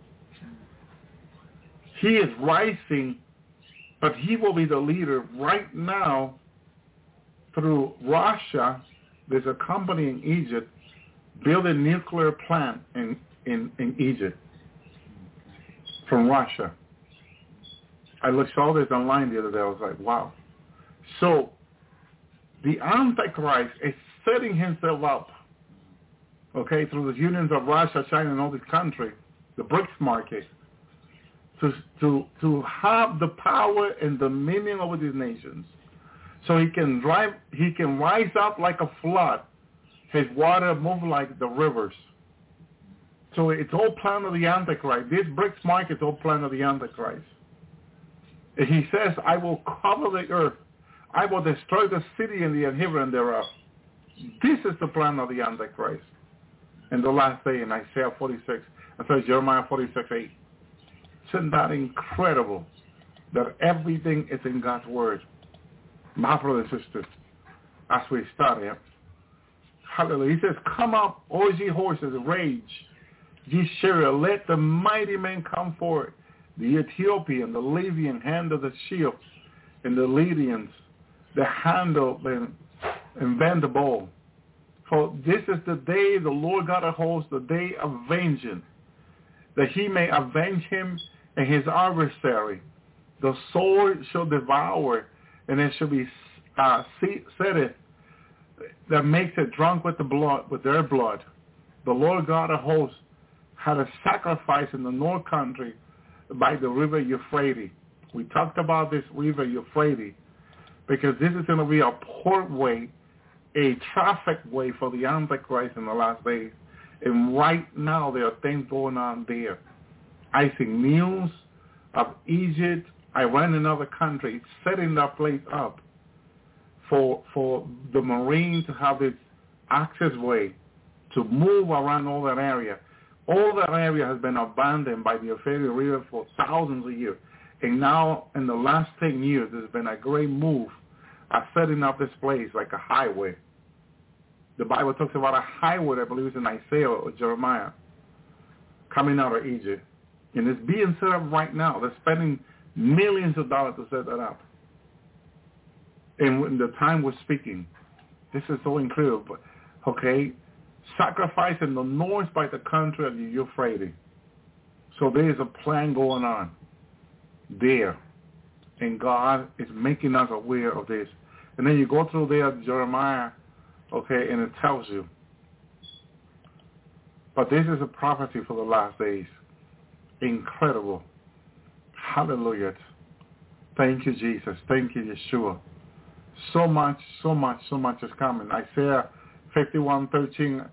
And forgotten the Lord thy maker who has stretched forth thy heaven, laid the foundation of the earth, have fear continuously every day because of thy fury of the oppressor, as we're ready to destroy it, and with the fury of the oppressor. Right now there's a fury of the Antichrist coming against the church, contaminating the food, the water, the air. Everything is being contaminated. Someone was sending me this information about these Christian scientists online and this Christian channel that are having these science doctors, engineer, these people talking about how our food and our water being contaminated by the air. How they're sending out these planes that are sending, that are throwing down this chemical to contaminate our water and food. And, and bugs and animals are acting differently. Now, when you get bitten by a bug now, you saw what happened to Joshua earlier. He got really swollen. A regular bug. It's not even. It's not even a a, a, a dangerous bug, but every simple bug are becoming dangerous now, and that's what parents are experiencing, and some some kids are experiencing really rare sickness. These these bumps are coming all over the body by being stung by a bug. Okay, like if you had a hundred bees stinging along your whole body. So this this is really uh, becoming now normal. That even bugs are, are becoming dangerous. Just my kids like to play with butterfly, butterfly outside, you know, things that are supposed to be harmless, but now they're changing. We're living in the last day, my brothers and. Things are becoming rare and evil. My brothers and thank you, Lord. Isaiah 28, 2, Behold, the Lord Almighty, a strong one, which with a tempest of hail and destroying storm, flood of mighty water overflowing, shall cast down to the earth with, with his hand. So what is God doing in his throne? With his hand. What is God doing? Hallelujah. And thank you for that. Look, I have asthma with no smoke. You see? People can testify here all day long of the things that are going on with them that is not normal. Okay? And I was saying to someone, look, I don't want to bring fear of these things on the Lord. I want like go specifically to it and, and describe these things, you know, because we want to be under the fear of the Lord, not fear of the enemy or the flesh. Okay, we want to fear the Lord. We want to believe the Lord is our healer and pray that and claim that and declare that and ask the Lord to heal us, you know, and God will do so. God will heal us. Praise the Lord. You see, after we pray for my son, later on he's playing around. Yeah. You know, the change. God can heal any disease. Amen. Someone asked me for prayer earlier for someone who, who is really sick. Lord, by your stripe, by your womb, we declare healing over this person's body, Lord. Heal, Lord. Heal. We send your word. As you send your word over the children of Israel and you heal them all, we send your word in Jesus' name by the stripe of Jesus that this person will be healed from any sickness over their body in Jesus' name. Thank you, Lord. Heal this person, Lord. In Jesus' name, Yeshua name. Thank you, Lord. Thank you, Jesus. Thank you, Lord. And thank you for requesting that prayer because, hallelujah, it is so fun to pray for people are being healed and then getting a good report about it. The Lord is good. In Jesus' name, by the stripe of Jesus. Praise you, Lord. Praise you, Yeshua. Amen. Always remember Isaiah 53. And always remember that God sent his word and he healed them all. And claim it and declare it no matter what you see. You don't have to see the healing happen right away. You can you practice healing, and you continue to do it until you get better on it, because it increases your faith. Your faith gets increased. Amen. Don't say like have people use it. I cannot do what you're doing. No, everyone can do it. This is for all of us. We are called. We are all being called to the same. We just got to practice the word every day. Thank you, Jesus. Amen. Thank you, Lord. Amen. Sister Loyera says she watched your doctor on Rumble. Yeah, Rumble. Okay, Rumble. Very important. Amen. Yes. Thank you, Lord. Thank you, Jesus. Hallelujah. Now, here's the promise of the Lord for the millennium. Isaiah 11:9. They shall not hurt nor destroy in my holy mountain. Yeah. For the Lord, for the earth shall be full with the knowledge of the Lord as the water cover the sea. This is the promise for the millennium. Now, can we claim the promise now? Of course we can. Jesus Christ is the same today, today, and forever. Right. We can claim it. We can declare it. We can say, God, you're going to do this in the millennium. You do this in, in heaven every day. Let thy will be done on earth as it is in heaven. Do it in my life, Lord. Bring this healing. Bring this healing, oh Lord. Bring healing over my life. Total healing, my body, soul, and spirit. Psychological, emotional healing. In Jesus' name. Thank you, Lord. Thank you, Jesus. Thank you, Yeshua. Someone also asked me for his father passed away this past week, and he having psychological, emotional problem. His son is having psychological, emotional problem. His father passed away last week. They request a prayer today in Jesus' name. Lord, by the stripe of Jesus, by the wound of Jesus, we send the word of healing, complete healing over his mind, body, soul, and spirit. We rebuke the spirit of craziness, of confusion, of sadness and deceitness. We cast it out in Jesus' name. We proclaim total healing over his mind, over his body, Lord. Hallelujah. Emotionally heal him. Psychologically heal him. By the stripe of Jesus. By the wound of Jesus. We send the words as you did, O Lord, in Jesus' name. Heal him. In Jesus' name, thank you, Lord. Thank you, Yeshua. Thank you, Jehoshua. We send the word. Send the word. Practice sending the word. Practice sending the word. Remember, started doing this years ago in the church that I used to go to. And there was a, a, a, a, a sister that requested prayer for someone in Guatemala. And her her cousin in Guatemala was going to go through surgery. And it was a really dangerous surgery that she was going to go through. And, and it was something in her stomach that they needed to remove. And it's been there for so many years. The doctor were not sure she could make it through and requested prayer. And I asked the whole congregation, like, let's send the word over over her body in Guatemala. The next day, they were going to do a scan before they, they do the surgery. And we pray, we pray, we pray that Friday night, that that week, that, but it was a Friday. And we pray. I know, I believe it was a Tuesday night. We pray, we pray, and we send the word over her body. And we claim the healing. We claim that this, this tumor, whatever it was, will be removed in the name of the Lord. That she will be healed, that when they will do the scan, they will find nothing. My brother and sister. And they have the evidence that it was there. And when they went to do the check again before the surgery, it was not there. The doctor was scratching his head because they, they had the evidence that was there. And when they went to check it after we prayed, it was not there anymore. A complete total healing by the power of the word of Jesus. My brother and sister, that we send over her body. For here from the U.S. over Guatemala, my brother and sisters, they were crying, the family was crying, praising the Lord for this miracle, rejoicing. Hallelujah. Thank you, Lord. But it was in a moment as I was finishing the, the preaching last night that the Lord gave me that wisdom when they requested prayer for her. He said, let's send the word Because the Bible says in Psalm, he sent the word and he healed them all. Let's send the word over her body that she will be healed, that they will not find anything. And we practiced this and practiced it over the service, and God kept doing these miracles this way. My brother and sister, we have done it over Chile, Argentina, different country, and God has done the healing with testimony of the people that have been healed. Thank you, Lord. God has not changed. We change. We get old. God doesn't get old. God is always young and beautiful. Thank you, Lord. We get old. But God is always the same yesterday, today, and forever. So we need to walk by faith. We need to practice it. Practice your faith.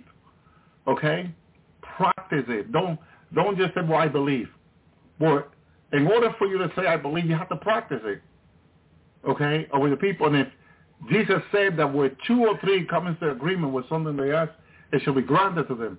Don't feel bad if, Brother over here, will you come in agreement for this person that the Lord will do this healing on this person's life? Yes.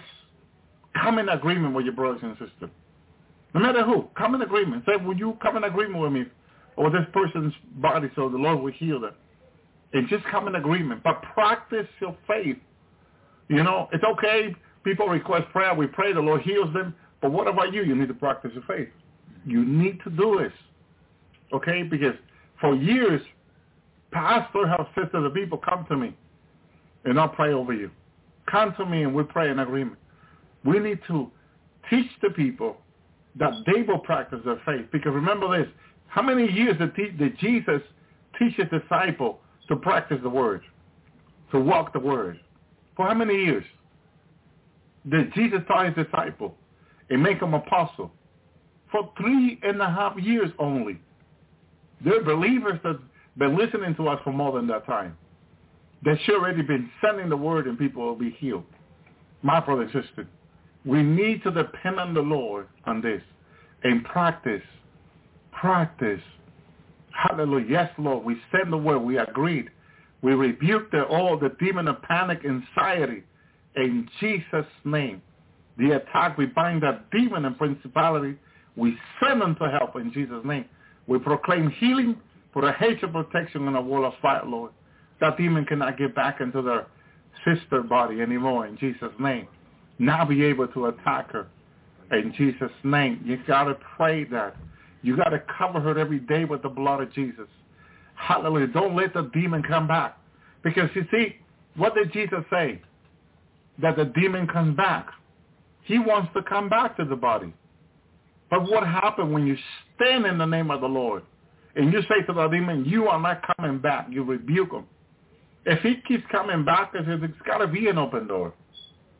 There has to be an open door. You have to repent any open door that allows a demon to come back into your life. In the name of the Lord, fast and pray, Lord, I repent any open door that I opened the door for the demon to come and attack my life, to come come against me, attack me. Lord, let the door be closed, Lord Jesus, in your name. I take your armor. Hallelujah. And take the armor of God. Ephesians 6.12. Read it. Take the armor, the shield of faith. You, you apply them by faith. In Jesus' name you take them. The blood of Jesus, the hedge of protection and the wall of fire. In Jesus' name you take, take this protection. And you ask the Lord to keep you protected, deliver you from your enemy. In Jesus' name, the Lord is faithful. Because demons should not be coming back unless it's an open door. My brother and sister, the attack should not be repeatedly after you rebuke it, after the demon leaves should not be coming back. My brother and sisters. Now, Jesus said to the woman to not to return. Uh, remember the woman, he forgave her her sins. Not to go back to doing what she was doing so she, her state will become worse. So the open door is when you return back to practicing the sin. You know, I'll give you an example because a lot of people, oh, she was a prostitute, brother. How can you say so-and-so is a prostitute? No, no, please don't misunderstand me. Okay? Because it's not only the sin of prostitute. What about some people like to watch scary movies? That opens the door for the enemy to attack you. Scary movies. Um, Disney movie. Disney movie, the enemy uses it to attack people. Okay? There are many things that you can watch into your life. witchcraft, sorcery movie, um, corny movie, all kinds of evil movie. Okay? That can open the door. So you have to pray, Lord, are we watching something we're not supposed to be watching? Okay? Are we watching something that is opening the door for the enemy to attack us? And if that is the case, you have to repent. You have to repent. My brothers and sisters, thank you, Lord. Look what happened to me this week. I was praying for someone, for someone's financial situation, and the Lord let me know that this person had an open door. Okay? I was able to speak with the person and say, look, I was praying for your finance, but the Lord said you had an open door. It's something you have to repent and confess between you and God. I cannot do that for you. And this is where people get the misunderstanding. If you have an open door that the enemy can come against your financial health, you have to repent that yourself between you and God. Then I can pray for you to be healed. For God to heal you body, soul, and spirit, and financially heal you and restore your finance. And the Lord can do so. The Lord can do so. And when we did and we pray, God immediately begins to supply. It happens, my brother and sister, and it can happen quickly. But we have to practice, hallelujah, repenting the things that are not pleasing unto the Lord. Very, very important. We're in the last days. These attacks are happening more often. But people, if we learn to walk in an obedience and repent the things that opens the door for the enemy to attack us, we are going to be victorious in the Lord. We're going to overcome anything that is not of God. Any temptation. What, what is the temptation the enemy is attacking you through? Begin to repent. Any open door through there, through your generational line, your ancestral line, through your father and mother's side, from first, second, third, fourth, fifth, sixth, seventh generation back to Adam and Eve. Okay? Because what the Lord says uh, has to be a reminder. There's always a reminder. Thank you, Lord. In Exodus 20. Hallelujah. Thank you, Jesus. Praise you, Lord. Hallelujah. Thank you, Lord. Hallelujah. Exodus 25, Thou shalt not bow down thyself to them, nor serve them. For I, the Lord thy God, I am jealous God, visiting the iniquity of the father upon the children, unto the third, fourth generation to them that hate me. Okay? The mercy goes longer, but there is a fourth generation here, okay, of iniquity that are being visited that the enemy is accusing and attacking them. My brother and sister, hallelujah. Thank you, Lord. Thank you, Jesus. Praise you, Lord. Thank you, Lord. Thank you, God. Amen. Amen. Thank you, Jesus. Amen. There you go. $28,000 pay. See, thank you, Lord. You see how good God is? Hallelujah. He is so awesome. And we've seen that. There's another family from Florida we pray with who they owe over $50,000 and we pray. And someone came and paid their medical bill. Completely pay it off. Here's another one, $28,000. Yeah. You see what I'm talking about? It's exactly what I've been telling people over the years. Hallelujah. It was over $50,000 this other family owed, and it was paid off. We pray. They didn't know they were going to lose the house. They had no income coming in. They didn't know how were they going to pray. The sister contacted me. I said, let's pray. I need you to, with your family, to begin to fast and pray. And I will be in prayer. We began to do this. Company came and paid them off. They they find out over $50,000 were paid off. They didn't owe a penny. And God provided them with a job. Income came in right away. Food came in right away. Right away. It was all a miracle that happens. So here's another miracle. Thank you, Lord. Thank you, Jesus. Praise the Lord. So, it's a practice of faith. Amen. And when people tell me the story, we pray. I tell people to fast and pray, and God, for His glory, does it. Does it. It is done. Thank you, Lord. And more of these miracles are coming. God showed me yesterday morning that what he has in store for his people, I if I begin to describe it here, uh, I think people will, will look at the ministry another way, but no. All glory be unto God. Let God bring it to his people. Provide what he's going to do. And then let people talk about it. I'm not going to talk about it. I'm going to let people, when God does that, he's doing it already. Let people testify of it. It's each believer their own testimony. What God do for you? What the God did for this other person? Amen. Thank you, Lord. Thank you, Jesus. Each and one of us will, testify the glory of our God, the awesomeness of our God, the provision of our God, because he's good, and he will continue to do his miracle for his glory.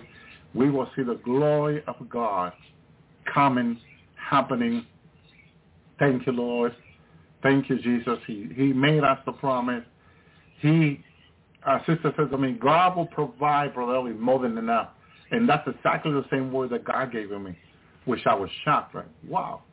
He is the same word that the sister given me. More than enough. Okay, Jesus said, I will provide your need and more. Okay, than enough. And then she she giving me the word, Jesus giving me the same word back. Right? Wow. Thank you, Lord. Praise you, Jesus. Amen. We'll keep you in prayer, Sister Luna, in regard to that. Yes, the Lord will provide. Thank you, Jesus. Thank you, Yeshua. We pray, Lord, we send the word that you will provide. You will open the door. You will supply her needs according to the riches and glory in Christ Jesus and more.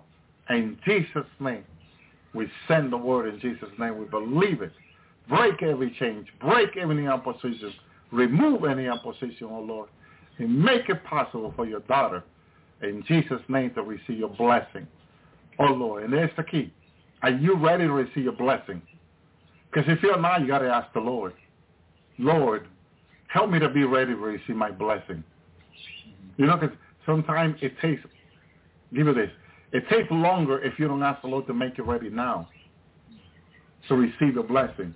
If you're just praying for your blessing, but you're not ready, it takes you longer. But if you ask the Lord to make you ready now to receive your blessing, you don't have to wait that long.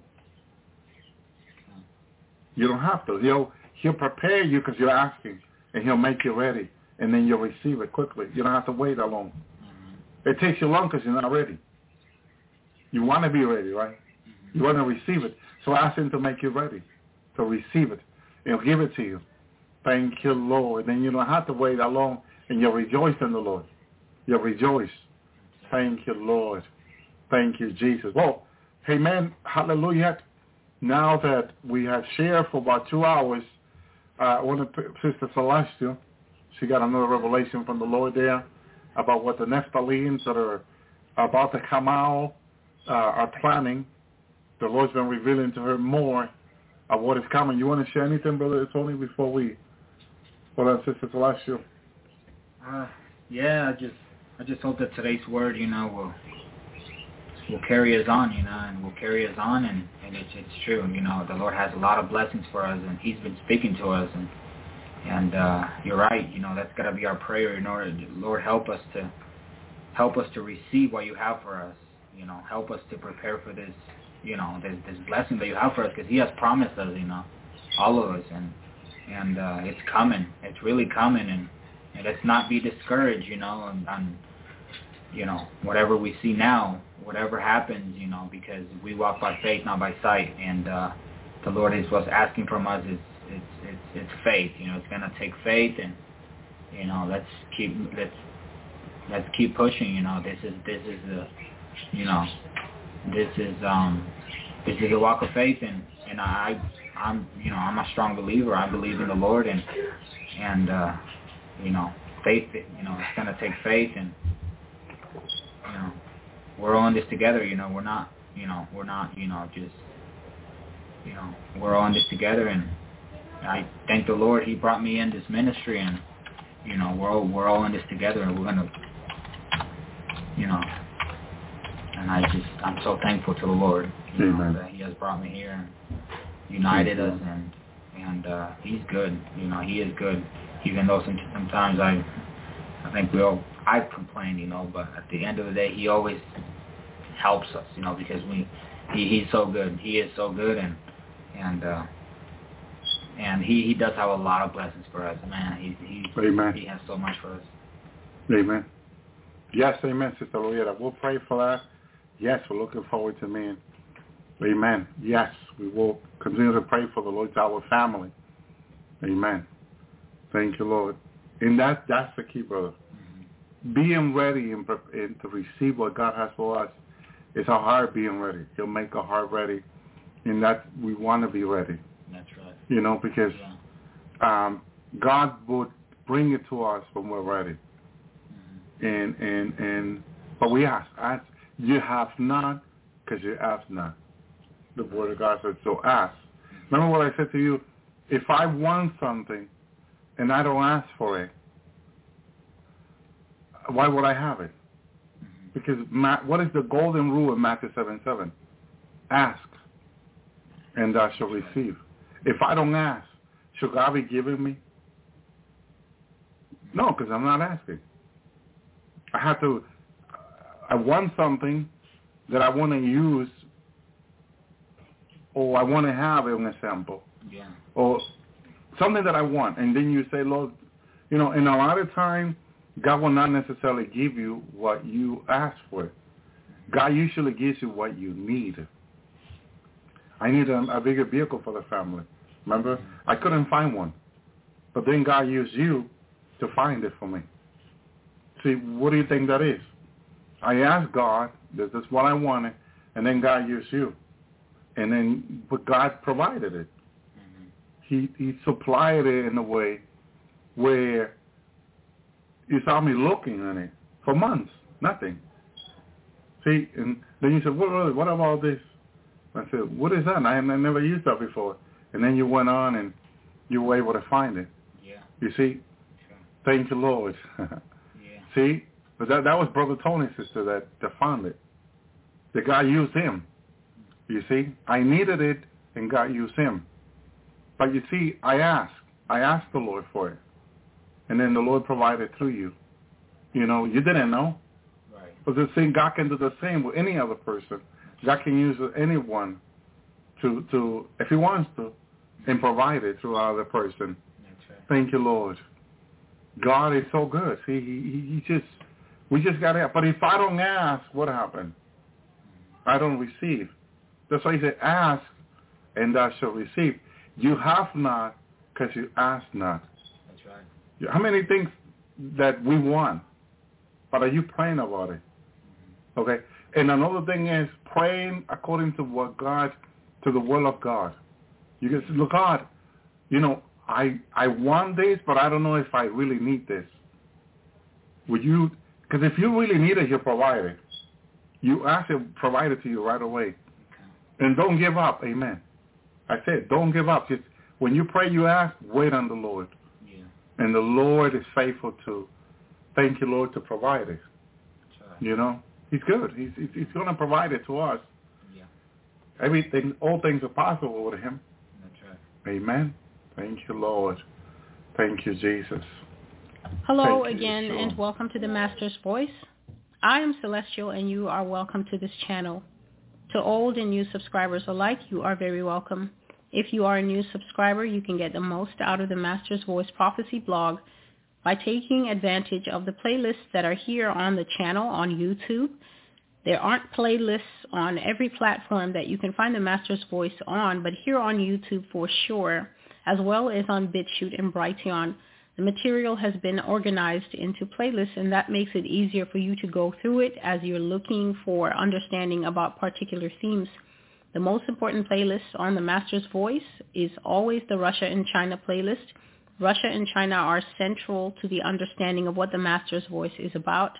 This is an end times prophecy blog where the Lord has given me, Celestial, his words to bring forth first and foremost to the nation of the United States and then to all other nations, territories, and peoples as he moves.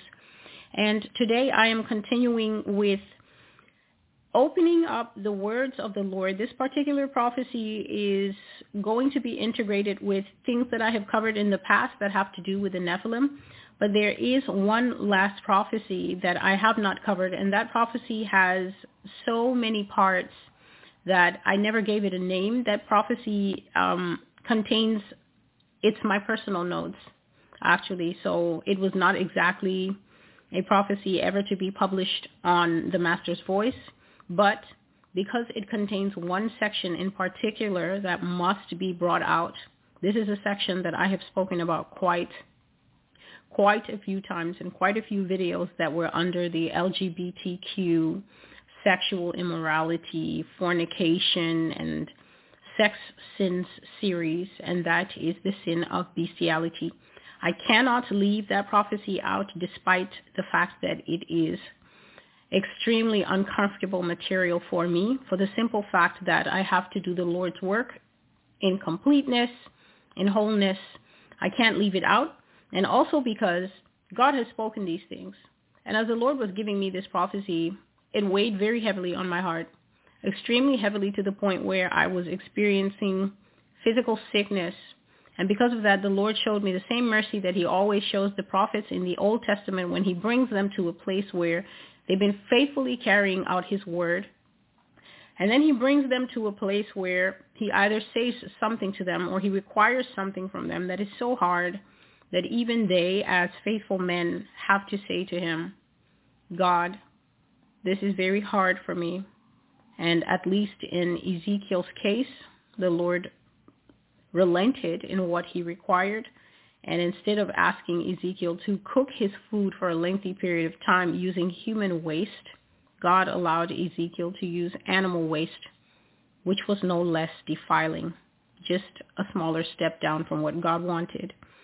And so this prophecy has no name, but I will be integrating things from the past that support the information. I'm not going to start with bestiality. That will be dealt with at the end of the prophecy. And so this is going to be a lengthy video, and you need to understand that. I have absolutely no inclination to rush through God's material. After all, he's been waiting this long for us to listen, this long for us to be still, this long for us to stop sinning, this long for us to pay attention. But since we as a collective here in the United States and also people around the world don't really seem to want to come into agreement with God's word, then when it's time to bring his prophecies out, I'm going to take my time and do my very best. And so I'm going to start with information that was covered in the last prophecy, and that is from the prophecy, the mighty men are returning June 26, 2023, and that prophecy covered extensively in two parts. The fact that the Lord says that part of the end times judgment that will come to the entire earth, this includes the church, the entire earth will be that in the end times we will see the return of the creatures and the powerful men so to speak. They are not men. They are actually powerful hybrids that are the children of humanity and angelic spirits, angels that took on the form of men and came into the earth long ago to take wives of all whom they chose. And they brought forth children upon these upon the surface of the earth who are not human. Some of them do look human, but they were not human. They were called in those days the mighty men, and these these giants, as you as you would like to call it, these giants populated the entire earth. They ran amok. They were because they were extremely powerful. They were extremely mighty. They were extremely large. They had the advantage of size, of speed, of skill, of cunning. Um, some of them were extremely intelligent. And so uh, they greatly overpowered the human community and they set themselves up as kings and gods. And this is why if you look throughout history of any civilization, whether it is a civilization on any continent you would like to pick, you would like to point to, stories exist of a race that came and dominated the human race. Stories exist of men who were larger than life, men who accomplished incredible feats, men who could fight dragons while the human population just stood there and gawked, men who fought things that were in the sea, men who actually married things that were in the sea. And these were the mighty men. And God is now saying that the punishment of sinful humanity is that we will share the earth with these beings as they come out of hiding, as they come out of the places where they retreated at the command of the Lord. In some cases, they were beaten back by the human population. People just got tired of being murdered. People got tired of being eaten. And human populations mounted great rebellions against these beings. Several of them are documented in the Bible, such as how Israel wiped out um, a great king of the old world called Og of Bashan. Og was a king that was standing multiple feet tall. He had a massive bed. Um, I think he, he was the same size as, or perhaps just a little smaller than Goliath, but Og was definitely one of these that are called the mighty men. And the Bible records a lot of battles actually between Israel and these people because God had given Israel the command to go into the promised land and the promised land was completely overrun with the things like the Anakim and I think the Zimzumim. These were different tribes that were extremely, extremely large, extremely intimidating. But Israel was able to take on these peoples because God was with them. But we are not ancient Israel the Church of Jesus Christ cannot even get through a home Bible study without getting distracted and bored and not able to follow along what the Bible is saying. And so we are definitely not a people prepared to fight this type of thing. And since these are spiritual beings, it is only people who are walking in the spirit, not in the flesh, not in their opinions, definitely not in the fake knowledge that they're getting from social media. These are only people who have invested their time in the Holy Spirit, in the truth of God, learning God's word, who at least will be at the forefront of being able to com- to confront in faith in Jesus' power spiritual and natural beings that are returning. And you must understand why are they returning? These creatures are coming back because they actually believe that earth belongs to them because they dominated in the old world and after god's judgment intervened and they were driven away Obviously, they carry hatred in the heart. They carry resentment in the heart. Resentment against man is a small thing. They carry a vast and overwhelming hatred for the Lord God himself. And so they are orchestrating a comeback and they're not that far into the shadows as people think. You look at the society around you, you look at how technology is moving ahead in leaps and bounds. And of course, the hubris of man, the pride of man will make him think that the reason that society is advancing so much is because we're so smart and we have a few computers and the camera now has nine holes instead of six holes at the back. And so we're so intelligent that we actually think that all the things that we're putting together and putting out on the open market is us and our big brains. But actually, the mighty men the fallen angels, the Nephilim, are the ones who are behind the drapery, behind the curtain of human society. They are actually the thought influencers and leaders, and we are the lemmings, the mindless slaves who have rejected God from our communities, from our homes, from our churches, from our families, from our very hearts. We have a lust for the things of Satan. We love the things of the world. We love these so-called advancements. We love the idea of AI being able to scan us and quickly pick up a disease. And God is the one who has brought forth the realization and the revelation that after AI scans you and picks up a disease, it's not going to go the way you think. There is a very, there's a long 35 minute prophecy where the Lord says that yes, AI will scan you, but then what you don't know is that when AI scans you and finds that your body is about 40% still working and 60% filled with sickness, AI is simply going to say, that your body is for scrap. They're going to deny people help at the hospitals once the disease has advanced beyond a certain point. You're thinking that the fallen angels are going to come and miraculously heal the cancer and heal this sickness and that sickness, and they will for a time because it's just what I call a sign-up promo. It's all a deception that they will do in the beginning and saying, we can heal this and heal that after a while, the AI will start to say that human beings, men and women, are optimal and suboptimal. So if you have too much body weight, for instance, if you're too short, if you have some kind of disease that you're fighting, the AI will mark you not worth saving. And then the hospital will refuse you treatment and they will simply send you on your way to fend for yourself.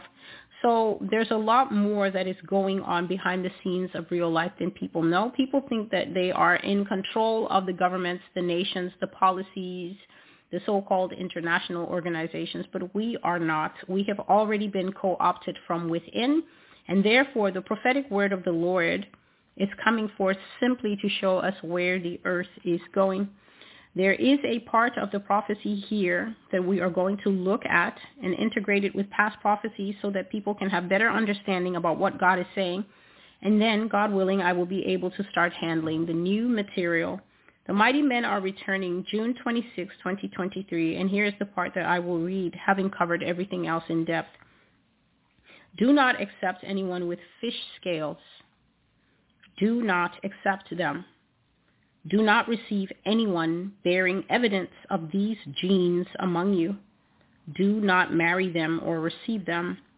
They are carrying the evidence of the past incursions into the world, past transgressions, past invasions into society. Do not receive such people who have extra digits, extra toes and fingers, scaly skin, strange eyes, and webbed hands and feet. Stay away from them. There is a gene still expressing itself, and if you marry them, it will express itself in you. This is the message of the Lord. And so, if I can look at this in a little bit more detail, holistically, the first thing that God is saying here is that there are certain things that are going to separate what God calls good. Basically, you can find what God calls good if you look at Genesis chapter 1 where God made um, the firmament and then he said that was good and he separated day from night and he said that was good. He made the animals of the earth and he said that was good. He made the animals of the sea, the birds of the air. He said that was good. He made different things like the trees and vegetation. He called that good. He made the lights that give us light in the sky. And he said that was good. And at the last, he made man. He said man was good. And then he rested. And something key about how God made man is that God breathed into the mouth of Adam, and Adam received nephesh, which is breath of life, which is the soul. And so this is the key, the central, and the pivotal thing that God gives humanity. God created all the animals and we may speculate as to whether they have souls or not, but there is one thing that is ironclad in Scripture, which is that God breathed into man, which is what we call almost the kiss of life. It's an extremely intimate act, and it is the act of a father taking a deliberate step to share what can only come from him into his creation. God didn't breathe into the mouth of mermaids. He didn't breathe into the mouths of the horses and the pigs and the cattle that we have. He didn't breathe into the lives of guava trees and ferns.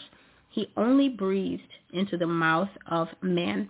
And the fact that we have God's breath, nefesh, soul in us, is what makes us ex- extraordinary upon this earth and sets us apart. Because as the Lord was sharing to me tonight, and I put it in my notes, even the angels do not have souls. The angels are spirits. So I didn't say they have spirits. That is what they are. They are spirits. We have spirits. We are not spirits. We have a spirit and we also have a soul. And the soul is the thing that is almost like a captain in the heart going this way and that way, following either God or the devil. There are no other choices in case you were confused. There's only following God, God's word, God's way, God's law, God's truth, and at the helm of it all, God himself, or there is the devil.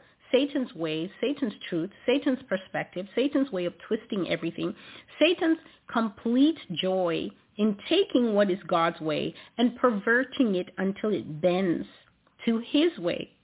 You're either, in either following God's way or you're following the devil's way. And the captain inside choosing the way always is your soul.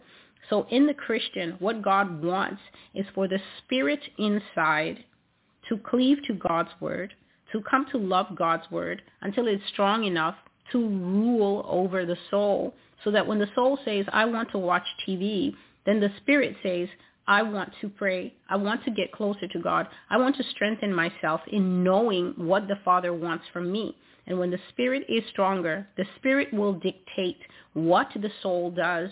And if you continue in this way, if you continue to go God's righteous way, at the end of it all, you will be said to have lived a spirit-led life. You would have been led by the Spirit. But if you live a life where the soul always says, I want to do this, and then you follow it, I want to call that guy and tell him to come over tonight because I'm feeling like I'm feeling a little frisky. I want to call that girl and have her drop by so we can spend some quality time. I want to look at these images on the internet that are not good for me. I want to try that stuff that everyone is smoking because I heard that it really takes the edge off. I'm having trouble in my marriage and so I'm going to go drinking and I'm going to start girls night because he's too controlling.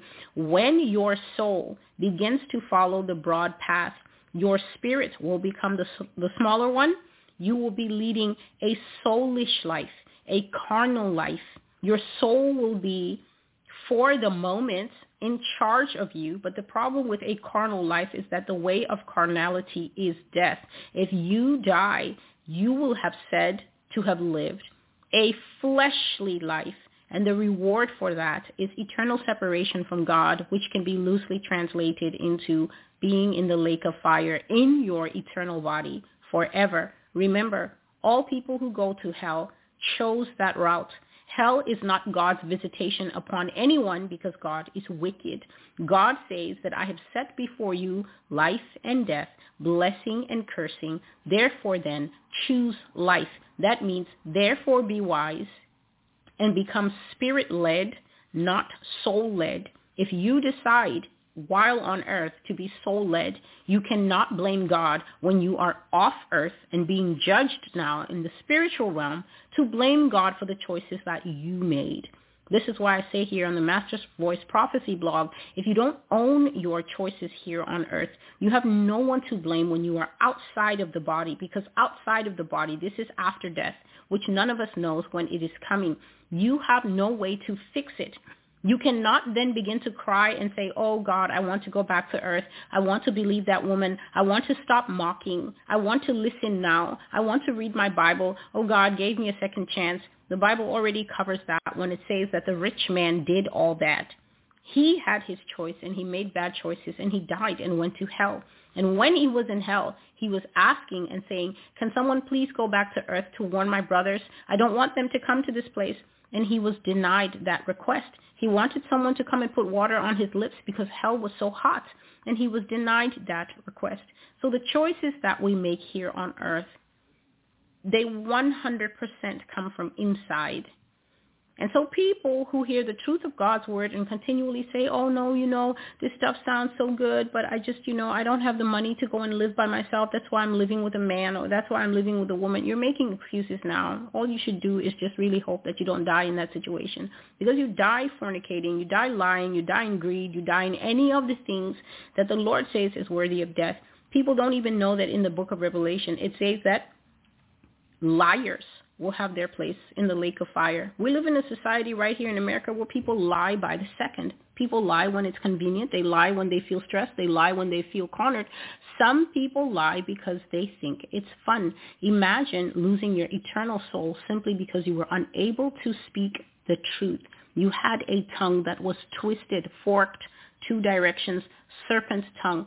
Most people would say it's not fair. I don't have to go to hell for a small thing like a lie, but then that just goes to show what the Bible says, that God says, my ways are not your ways. My thoughts are not your thoughts. God doesn't see things the way you do. So imagine being so foolish as to think while here on earth that God in heaven sees things the way you do, and then you die and you find that God is only interested in his way, only interested in his truth, only interested in whether we receive his son Jesus Christ as our Lord and Savior, and only interested in children who committed to the spirit-led life. What a shocker to find out when you can't fix it, that on earth was the time to fix it. And so we're special as humanity because we have souls a soul is a very precious thing. And there are many people, and I'm speaking to Christians, there are many Christians who are not aware that Satan is after that precious treasure in you. People think that Satan is after clout, that Satan is, oh no, he's attacking my money. Oh, he's attacking my peace. The devil is attacking my family. Anything that the devil attacks, he's attacking so that he can get you to act outside of godly character, so that he can rob you of nefesh the breath of life, the soul. Satan wants to rob you twice. He actually wants to steal and kill and destroy you. And then after that, he wants God to examine the whole of your life and be unhappy with how you lived it and then put you into eternal separation from God, which is hell and the lake of fire. So Satan is after the money shot. Satan is after the big guns. He's after the soul. And that is why he will offer so many temptations, such as a brand new body, such as strange new ways through magic and technology and transhumanism to expand human ability, to extend human life, to make us more than man. Satan will offer what seems irresistible because as long as you have a greedy heart, as long as you have an elevated mind and you think, I don't want to be man, I want to be more than man, you will follow the devil down the broad path only to find out that heaven is only for men. The blood of Jesus is only shed for men. Satan wants people to cancel themselves out. And when I sit here and prophesy about the millions and billions of people who will do that, then people don't understand and they say, oh no, you're making it sound like we don't have a chance. Prophecy comes from the mind of God. And prophecy is not me sharing my opinion. Prophecy is me telling you what God has already seen will happen in the future. So millions will do this. They've already been locked into that decision. The only reason I'm sitting here is that I am sitting here as a warning now in these days so that you out there can decide, are you going to end up as one of the millions or not?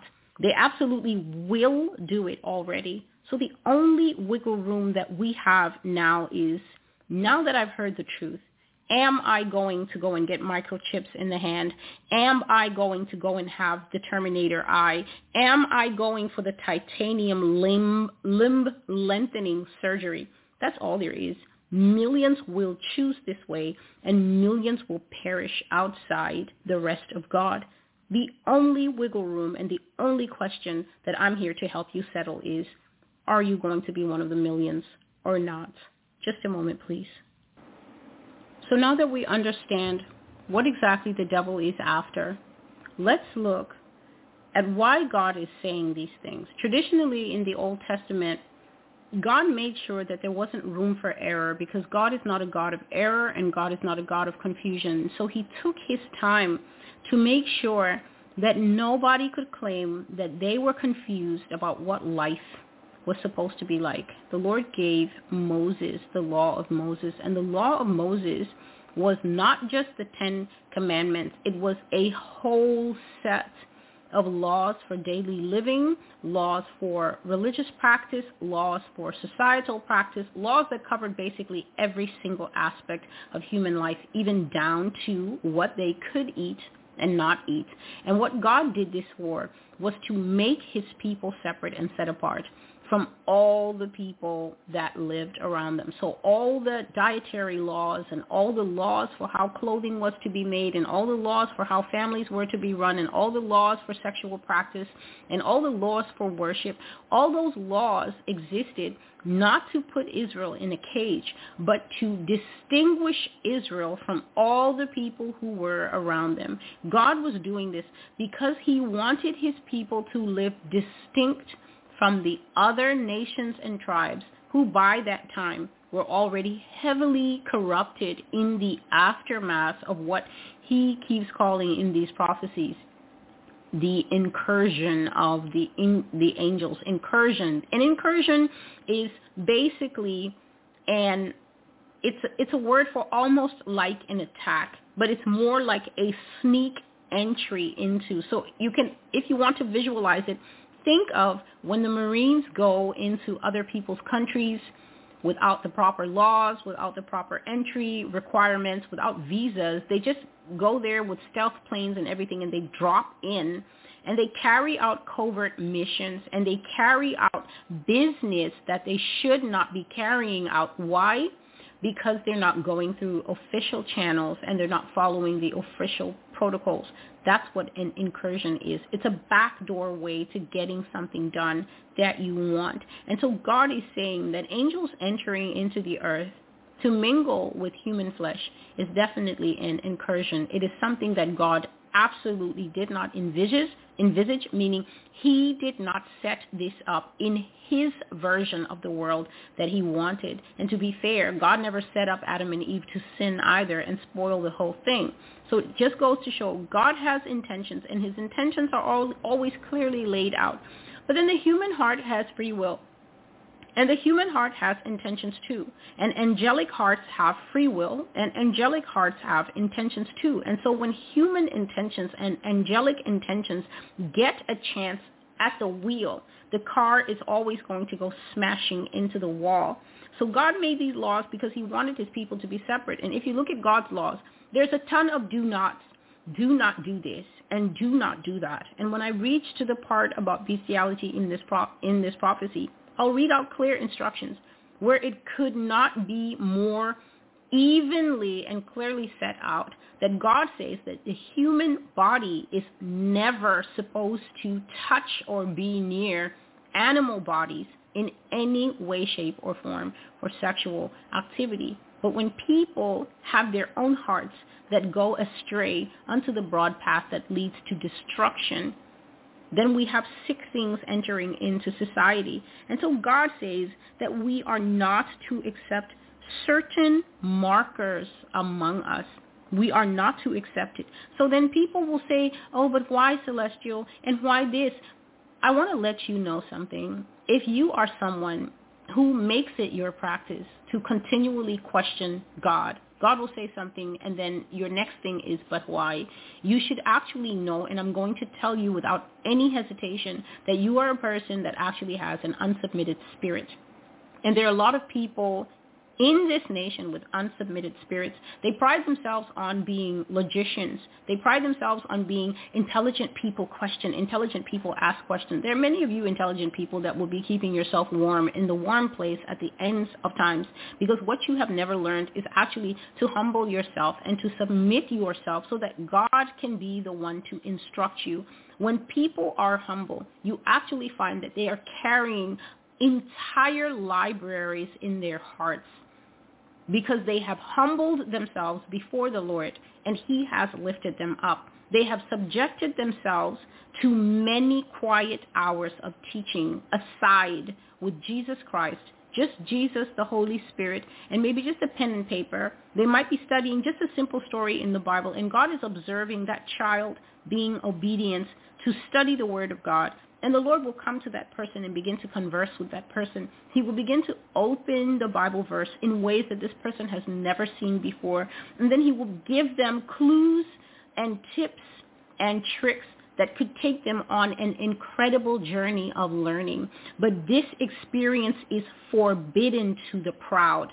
The proud are excluded from the intimate, that's what I call them, the intimate counsels of God. You will never, ever, ever get this information out of God. Many of you, the things that I'm sharing here, if you did not hear it here, you would never have heard it now, some people may never have heard it simply because they're new to the faith, and there's absolutely no indictment in that. But some people are not new to the faith. Some people have been in the church, under a church, under a pastor, under the roof of the Lord for 30 to 40 years. They have been listening to lies, to fluff, to false pastors, to false teachers, things that have taken dominion over their spirit. And then when they come to a place where the word of God is being shared, there are many things that I'm going to cover in this prophecy, and if it gets long, I will make a second video and a third video. I will make as many videos as necessary to give full expression to what God is trying to teach those who want to learn. But the people who just say that don't that doesn't make sense. That doesn't make any sense to me. How can this and how can that? There's a tone inside you that I don't need to hear. I already hear it when I look at your comments sometimes. There's a tone inside you that switches off the willingness of God to come close to you, to share with you, to teach you anything. There is a tone, there is an approach that is so it is so confrontational and I see it all the time. People people literally think that they can jack me up over this work that I'm doing and then I'm going to stop what I'm doing and say, "Oh no, you don't understand. Oh no, it's this and this and that." I absolutely will not. First of all, God has taught me. I've understood it. I have it in me. I have a willingness to teach those who want to learn. But to those who think that they can just approach in this confrontational and rude fashion, just like God will give you nothing, I will also give you nothing. You can go with your why until these things come to pass. And at that time, you won't be saying why anymore. You'll be saying how, as in how can I escape this creature and how can I escape the wrath that has come upon me. So God gave his laws and God is trying to separate his people for a reason. And these people are not asking God, why are you giving us these laws? They are saying, okay, God, we've heard your word through the servant Moses, and we're going to obey them. And God is saying, in the old days, some of the things that God was saying, don't mingle with, was leprosy. If you had leprosy, you were not allowed to live in the Israelite camp. You simply couldn't. Nobody's talking about, oh, but it was so, so unfair, and didn't they feel didn't they feel excluded, and there was no diversity. God wasn't trying to have leprosy be a diversity in the middle of the camp. Leprosy was classified as unclean, and they simply had to go and live outside, and that is the way it was. A discharge of a sexual nature was considered as unclean on a man or a woman, and they had to go and live outside the camp. When women were on their monthly time, it was considered unclean, and they had to go and live outside the camp. So what God God was saying, even if people came to live with them and those people were uncircumcised, it was considered unclean outside of covenant with God, and that person could not be accepted into Israelite society until he had submitted to God's rule that all men who lived in Israel should have been circumcised at age eight days it was eight days for a newborn baby. And so if you were a grown man, you had to go through this unless you were considered contaminated, unclean, and you simply could not participate in the society of God's people. We live in a different world today. Nobody's looking in your pants to see what you have there. And we live in a world now where people mingle with everything. So this is a country where the Lord actually had to teach me that this is a nation where instead of women considering their, their set apart time, their monthly time as unclean, part of God's judgment on America is because America is a nation of women who lie down in their blood. That is how he called it. This is a woman, this is a nation of harlot women who at their monthly time do not abstain from mostly the fornicating sexual relationships that they participate in. Married women also do this. And this is a huge indictment on this country because what the Lord was showing me in that prophecy, which is called blood to drink, is that he said celestial things that other cultures would rather die than do.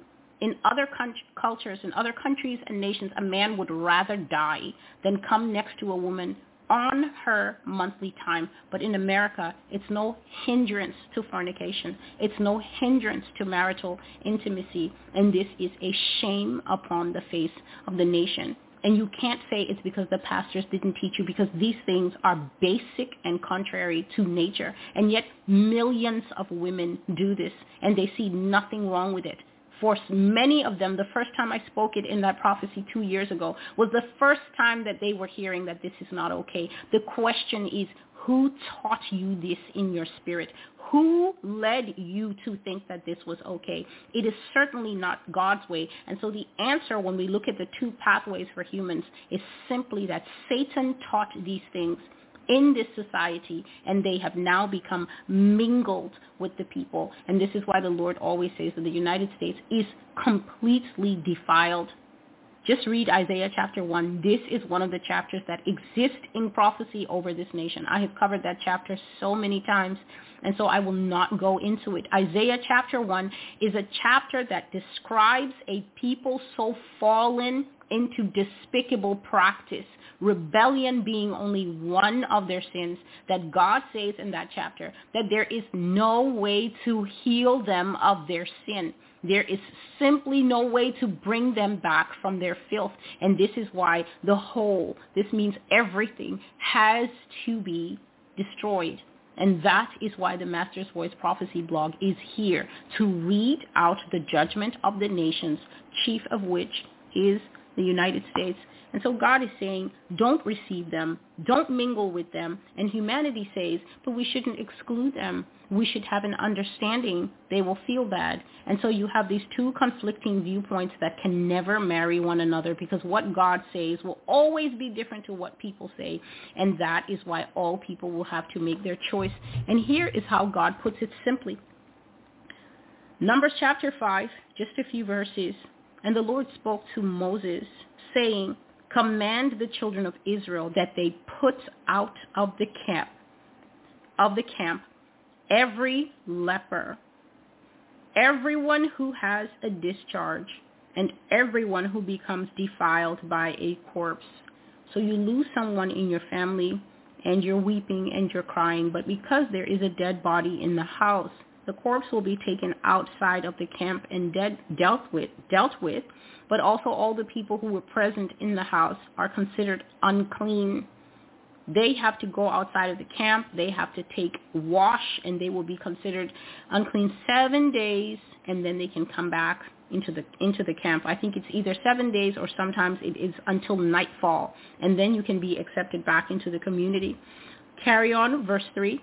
You will put out both male and female. You will put them outside of the camp, that they may not defile their camps in the midst of which I dwell. And the children of Israel did so and put them outside the camp. Who is this? People with a discharge, people who were coming from funerals, people who used to bury those at the funerals, people who were lepers, people who had their monthly upon them. It says that Israel did so, putting them outside the camp, as the Lord said to Moses. So the children of Israel did. And so we see here a picture of obedience. God has said something and people obey and do it. It doesn't say, and then the people were asking and murmuring and complaining and starting special interest groups about discrimination. It just says that they heard what God says and they obeyed. And the Lord put them out because he says that you cannot have defilement in the middle of the camp because I'm dwelling there. So he's giving this instruction for obedience not for obedience not because of the people's comfort. God is making these rules for his comfort because he's letting the people know that he can't stay in defiled places. And this is why the Lord is always saying that he will leave America to her destructions because he's not going to stay in this defiled place. And now he says, don't accept people who have fish scales. Do not accept them. And don't take in anyone, don't receive anyone that carries evidence of these genes among you. Do not marry them, he says, and don't receive them, for they are carrying in their bodies evidence of the past sneak attacks of the fallen ones into the world of the past transgressions. These are grievous sins. This is how God sees what the angels did. By bringing their DNA into the human pool, God calls it grievous sin. A grievous sin is a sin that beats upon the heart of the person who it's done to. So God is talking about how great is the evil the angels have done him. And yet it's very rare for me to check any of my platforms and see someone saying, how great is the pain of God for what the angels did. Instead, it's more like, do you think the hybrids will be okay? And do the hybrids know that they don't have souls? I just feel kind of bad for them. The heart of people to bend towards Satan.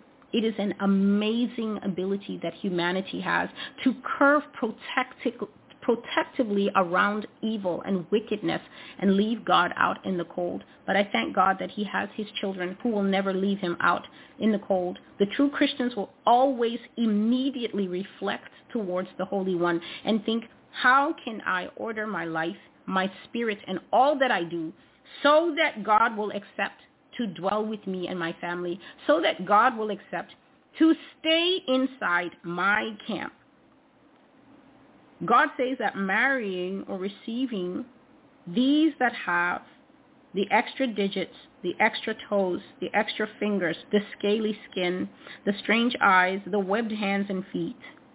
He says that there is a gene that is still expressing itself inside these people.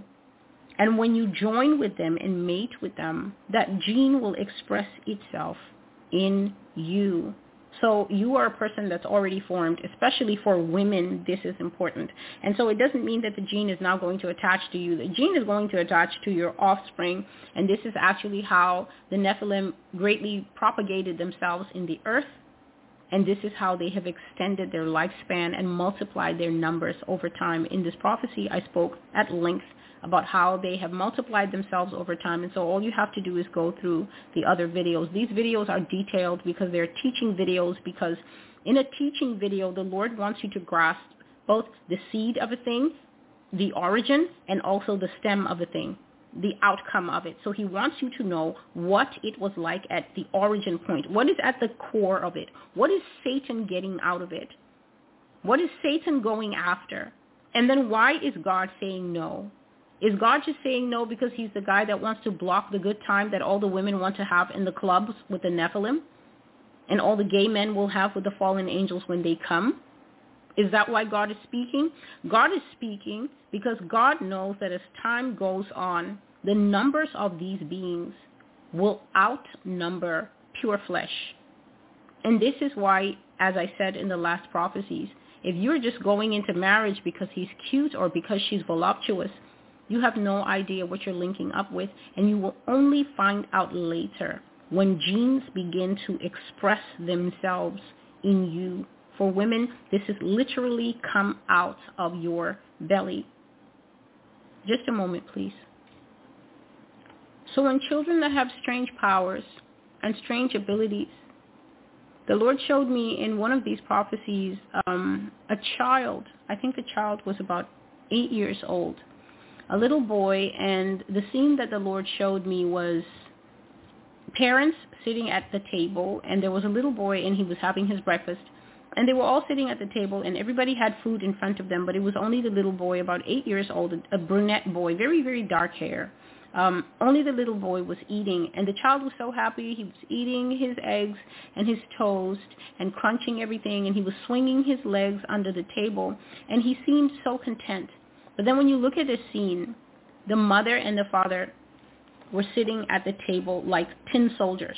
So they were sitting at the table very straight, and their food in front of them was cold. It had been sitting there for some time because the child was uh, about halfway through his meal. And The parents had not touched their meal. And I'm looking at this table scene and I'm thinking, what is this?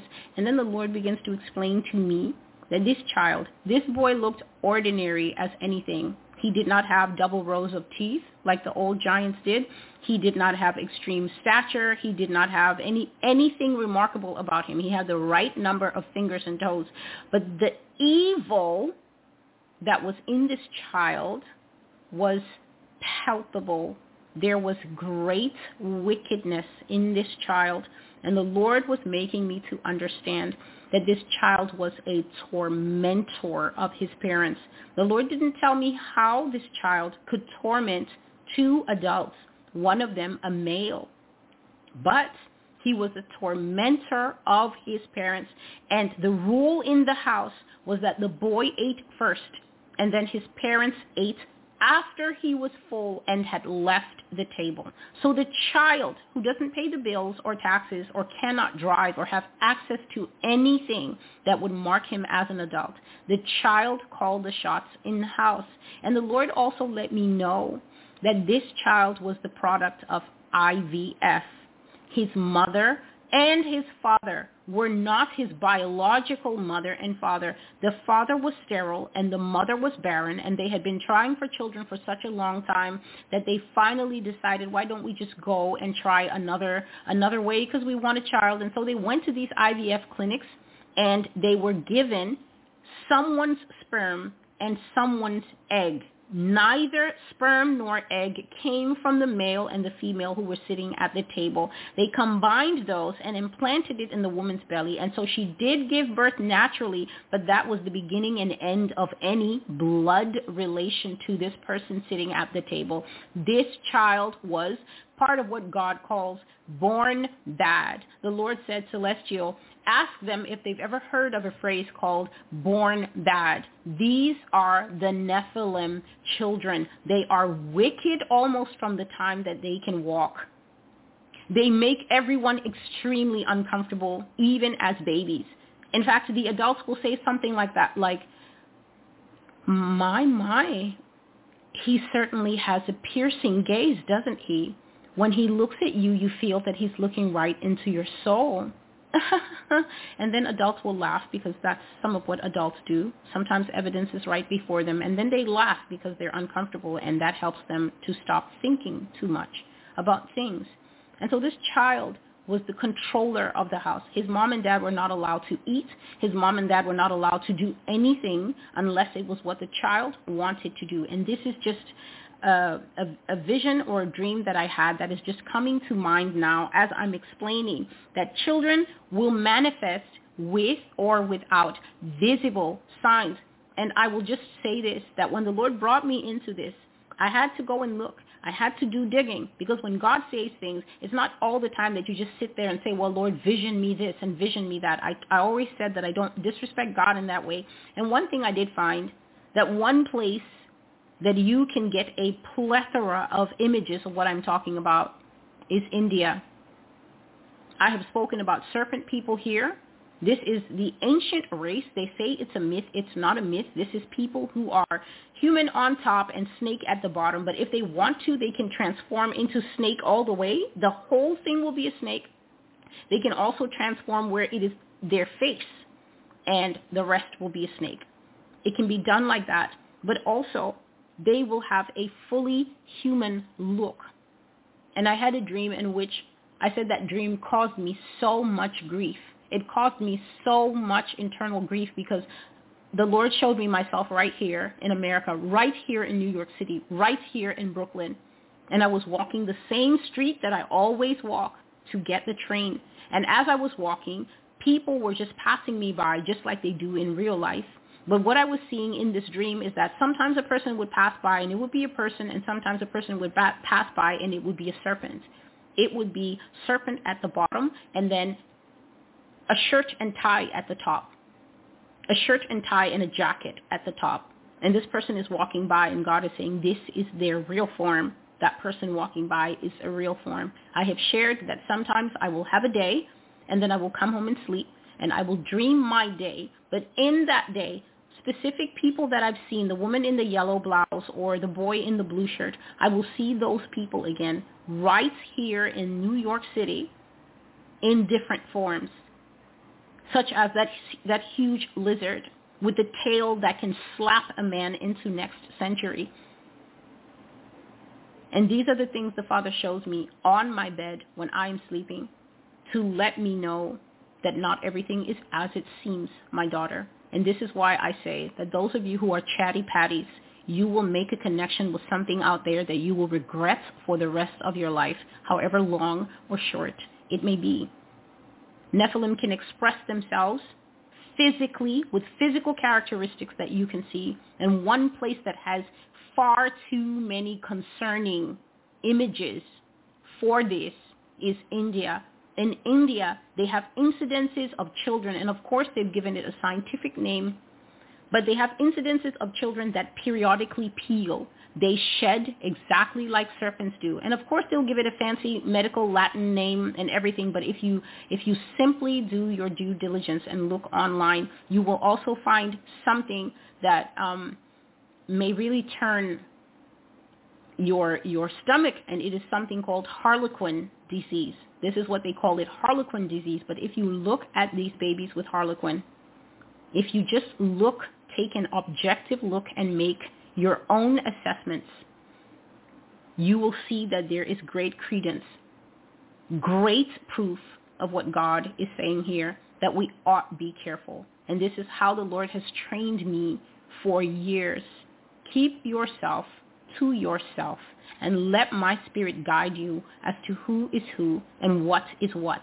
So when God is teaching me like that, the last thing that I do is say, but why? I brought a prophecy here towards the end of last year when I was working like a machine um, in November, speaking about how the Lord says that when he gives you a check in your spirit and tells you not to do something, such as you're about, you, you, you come to a place, right?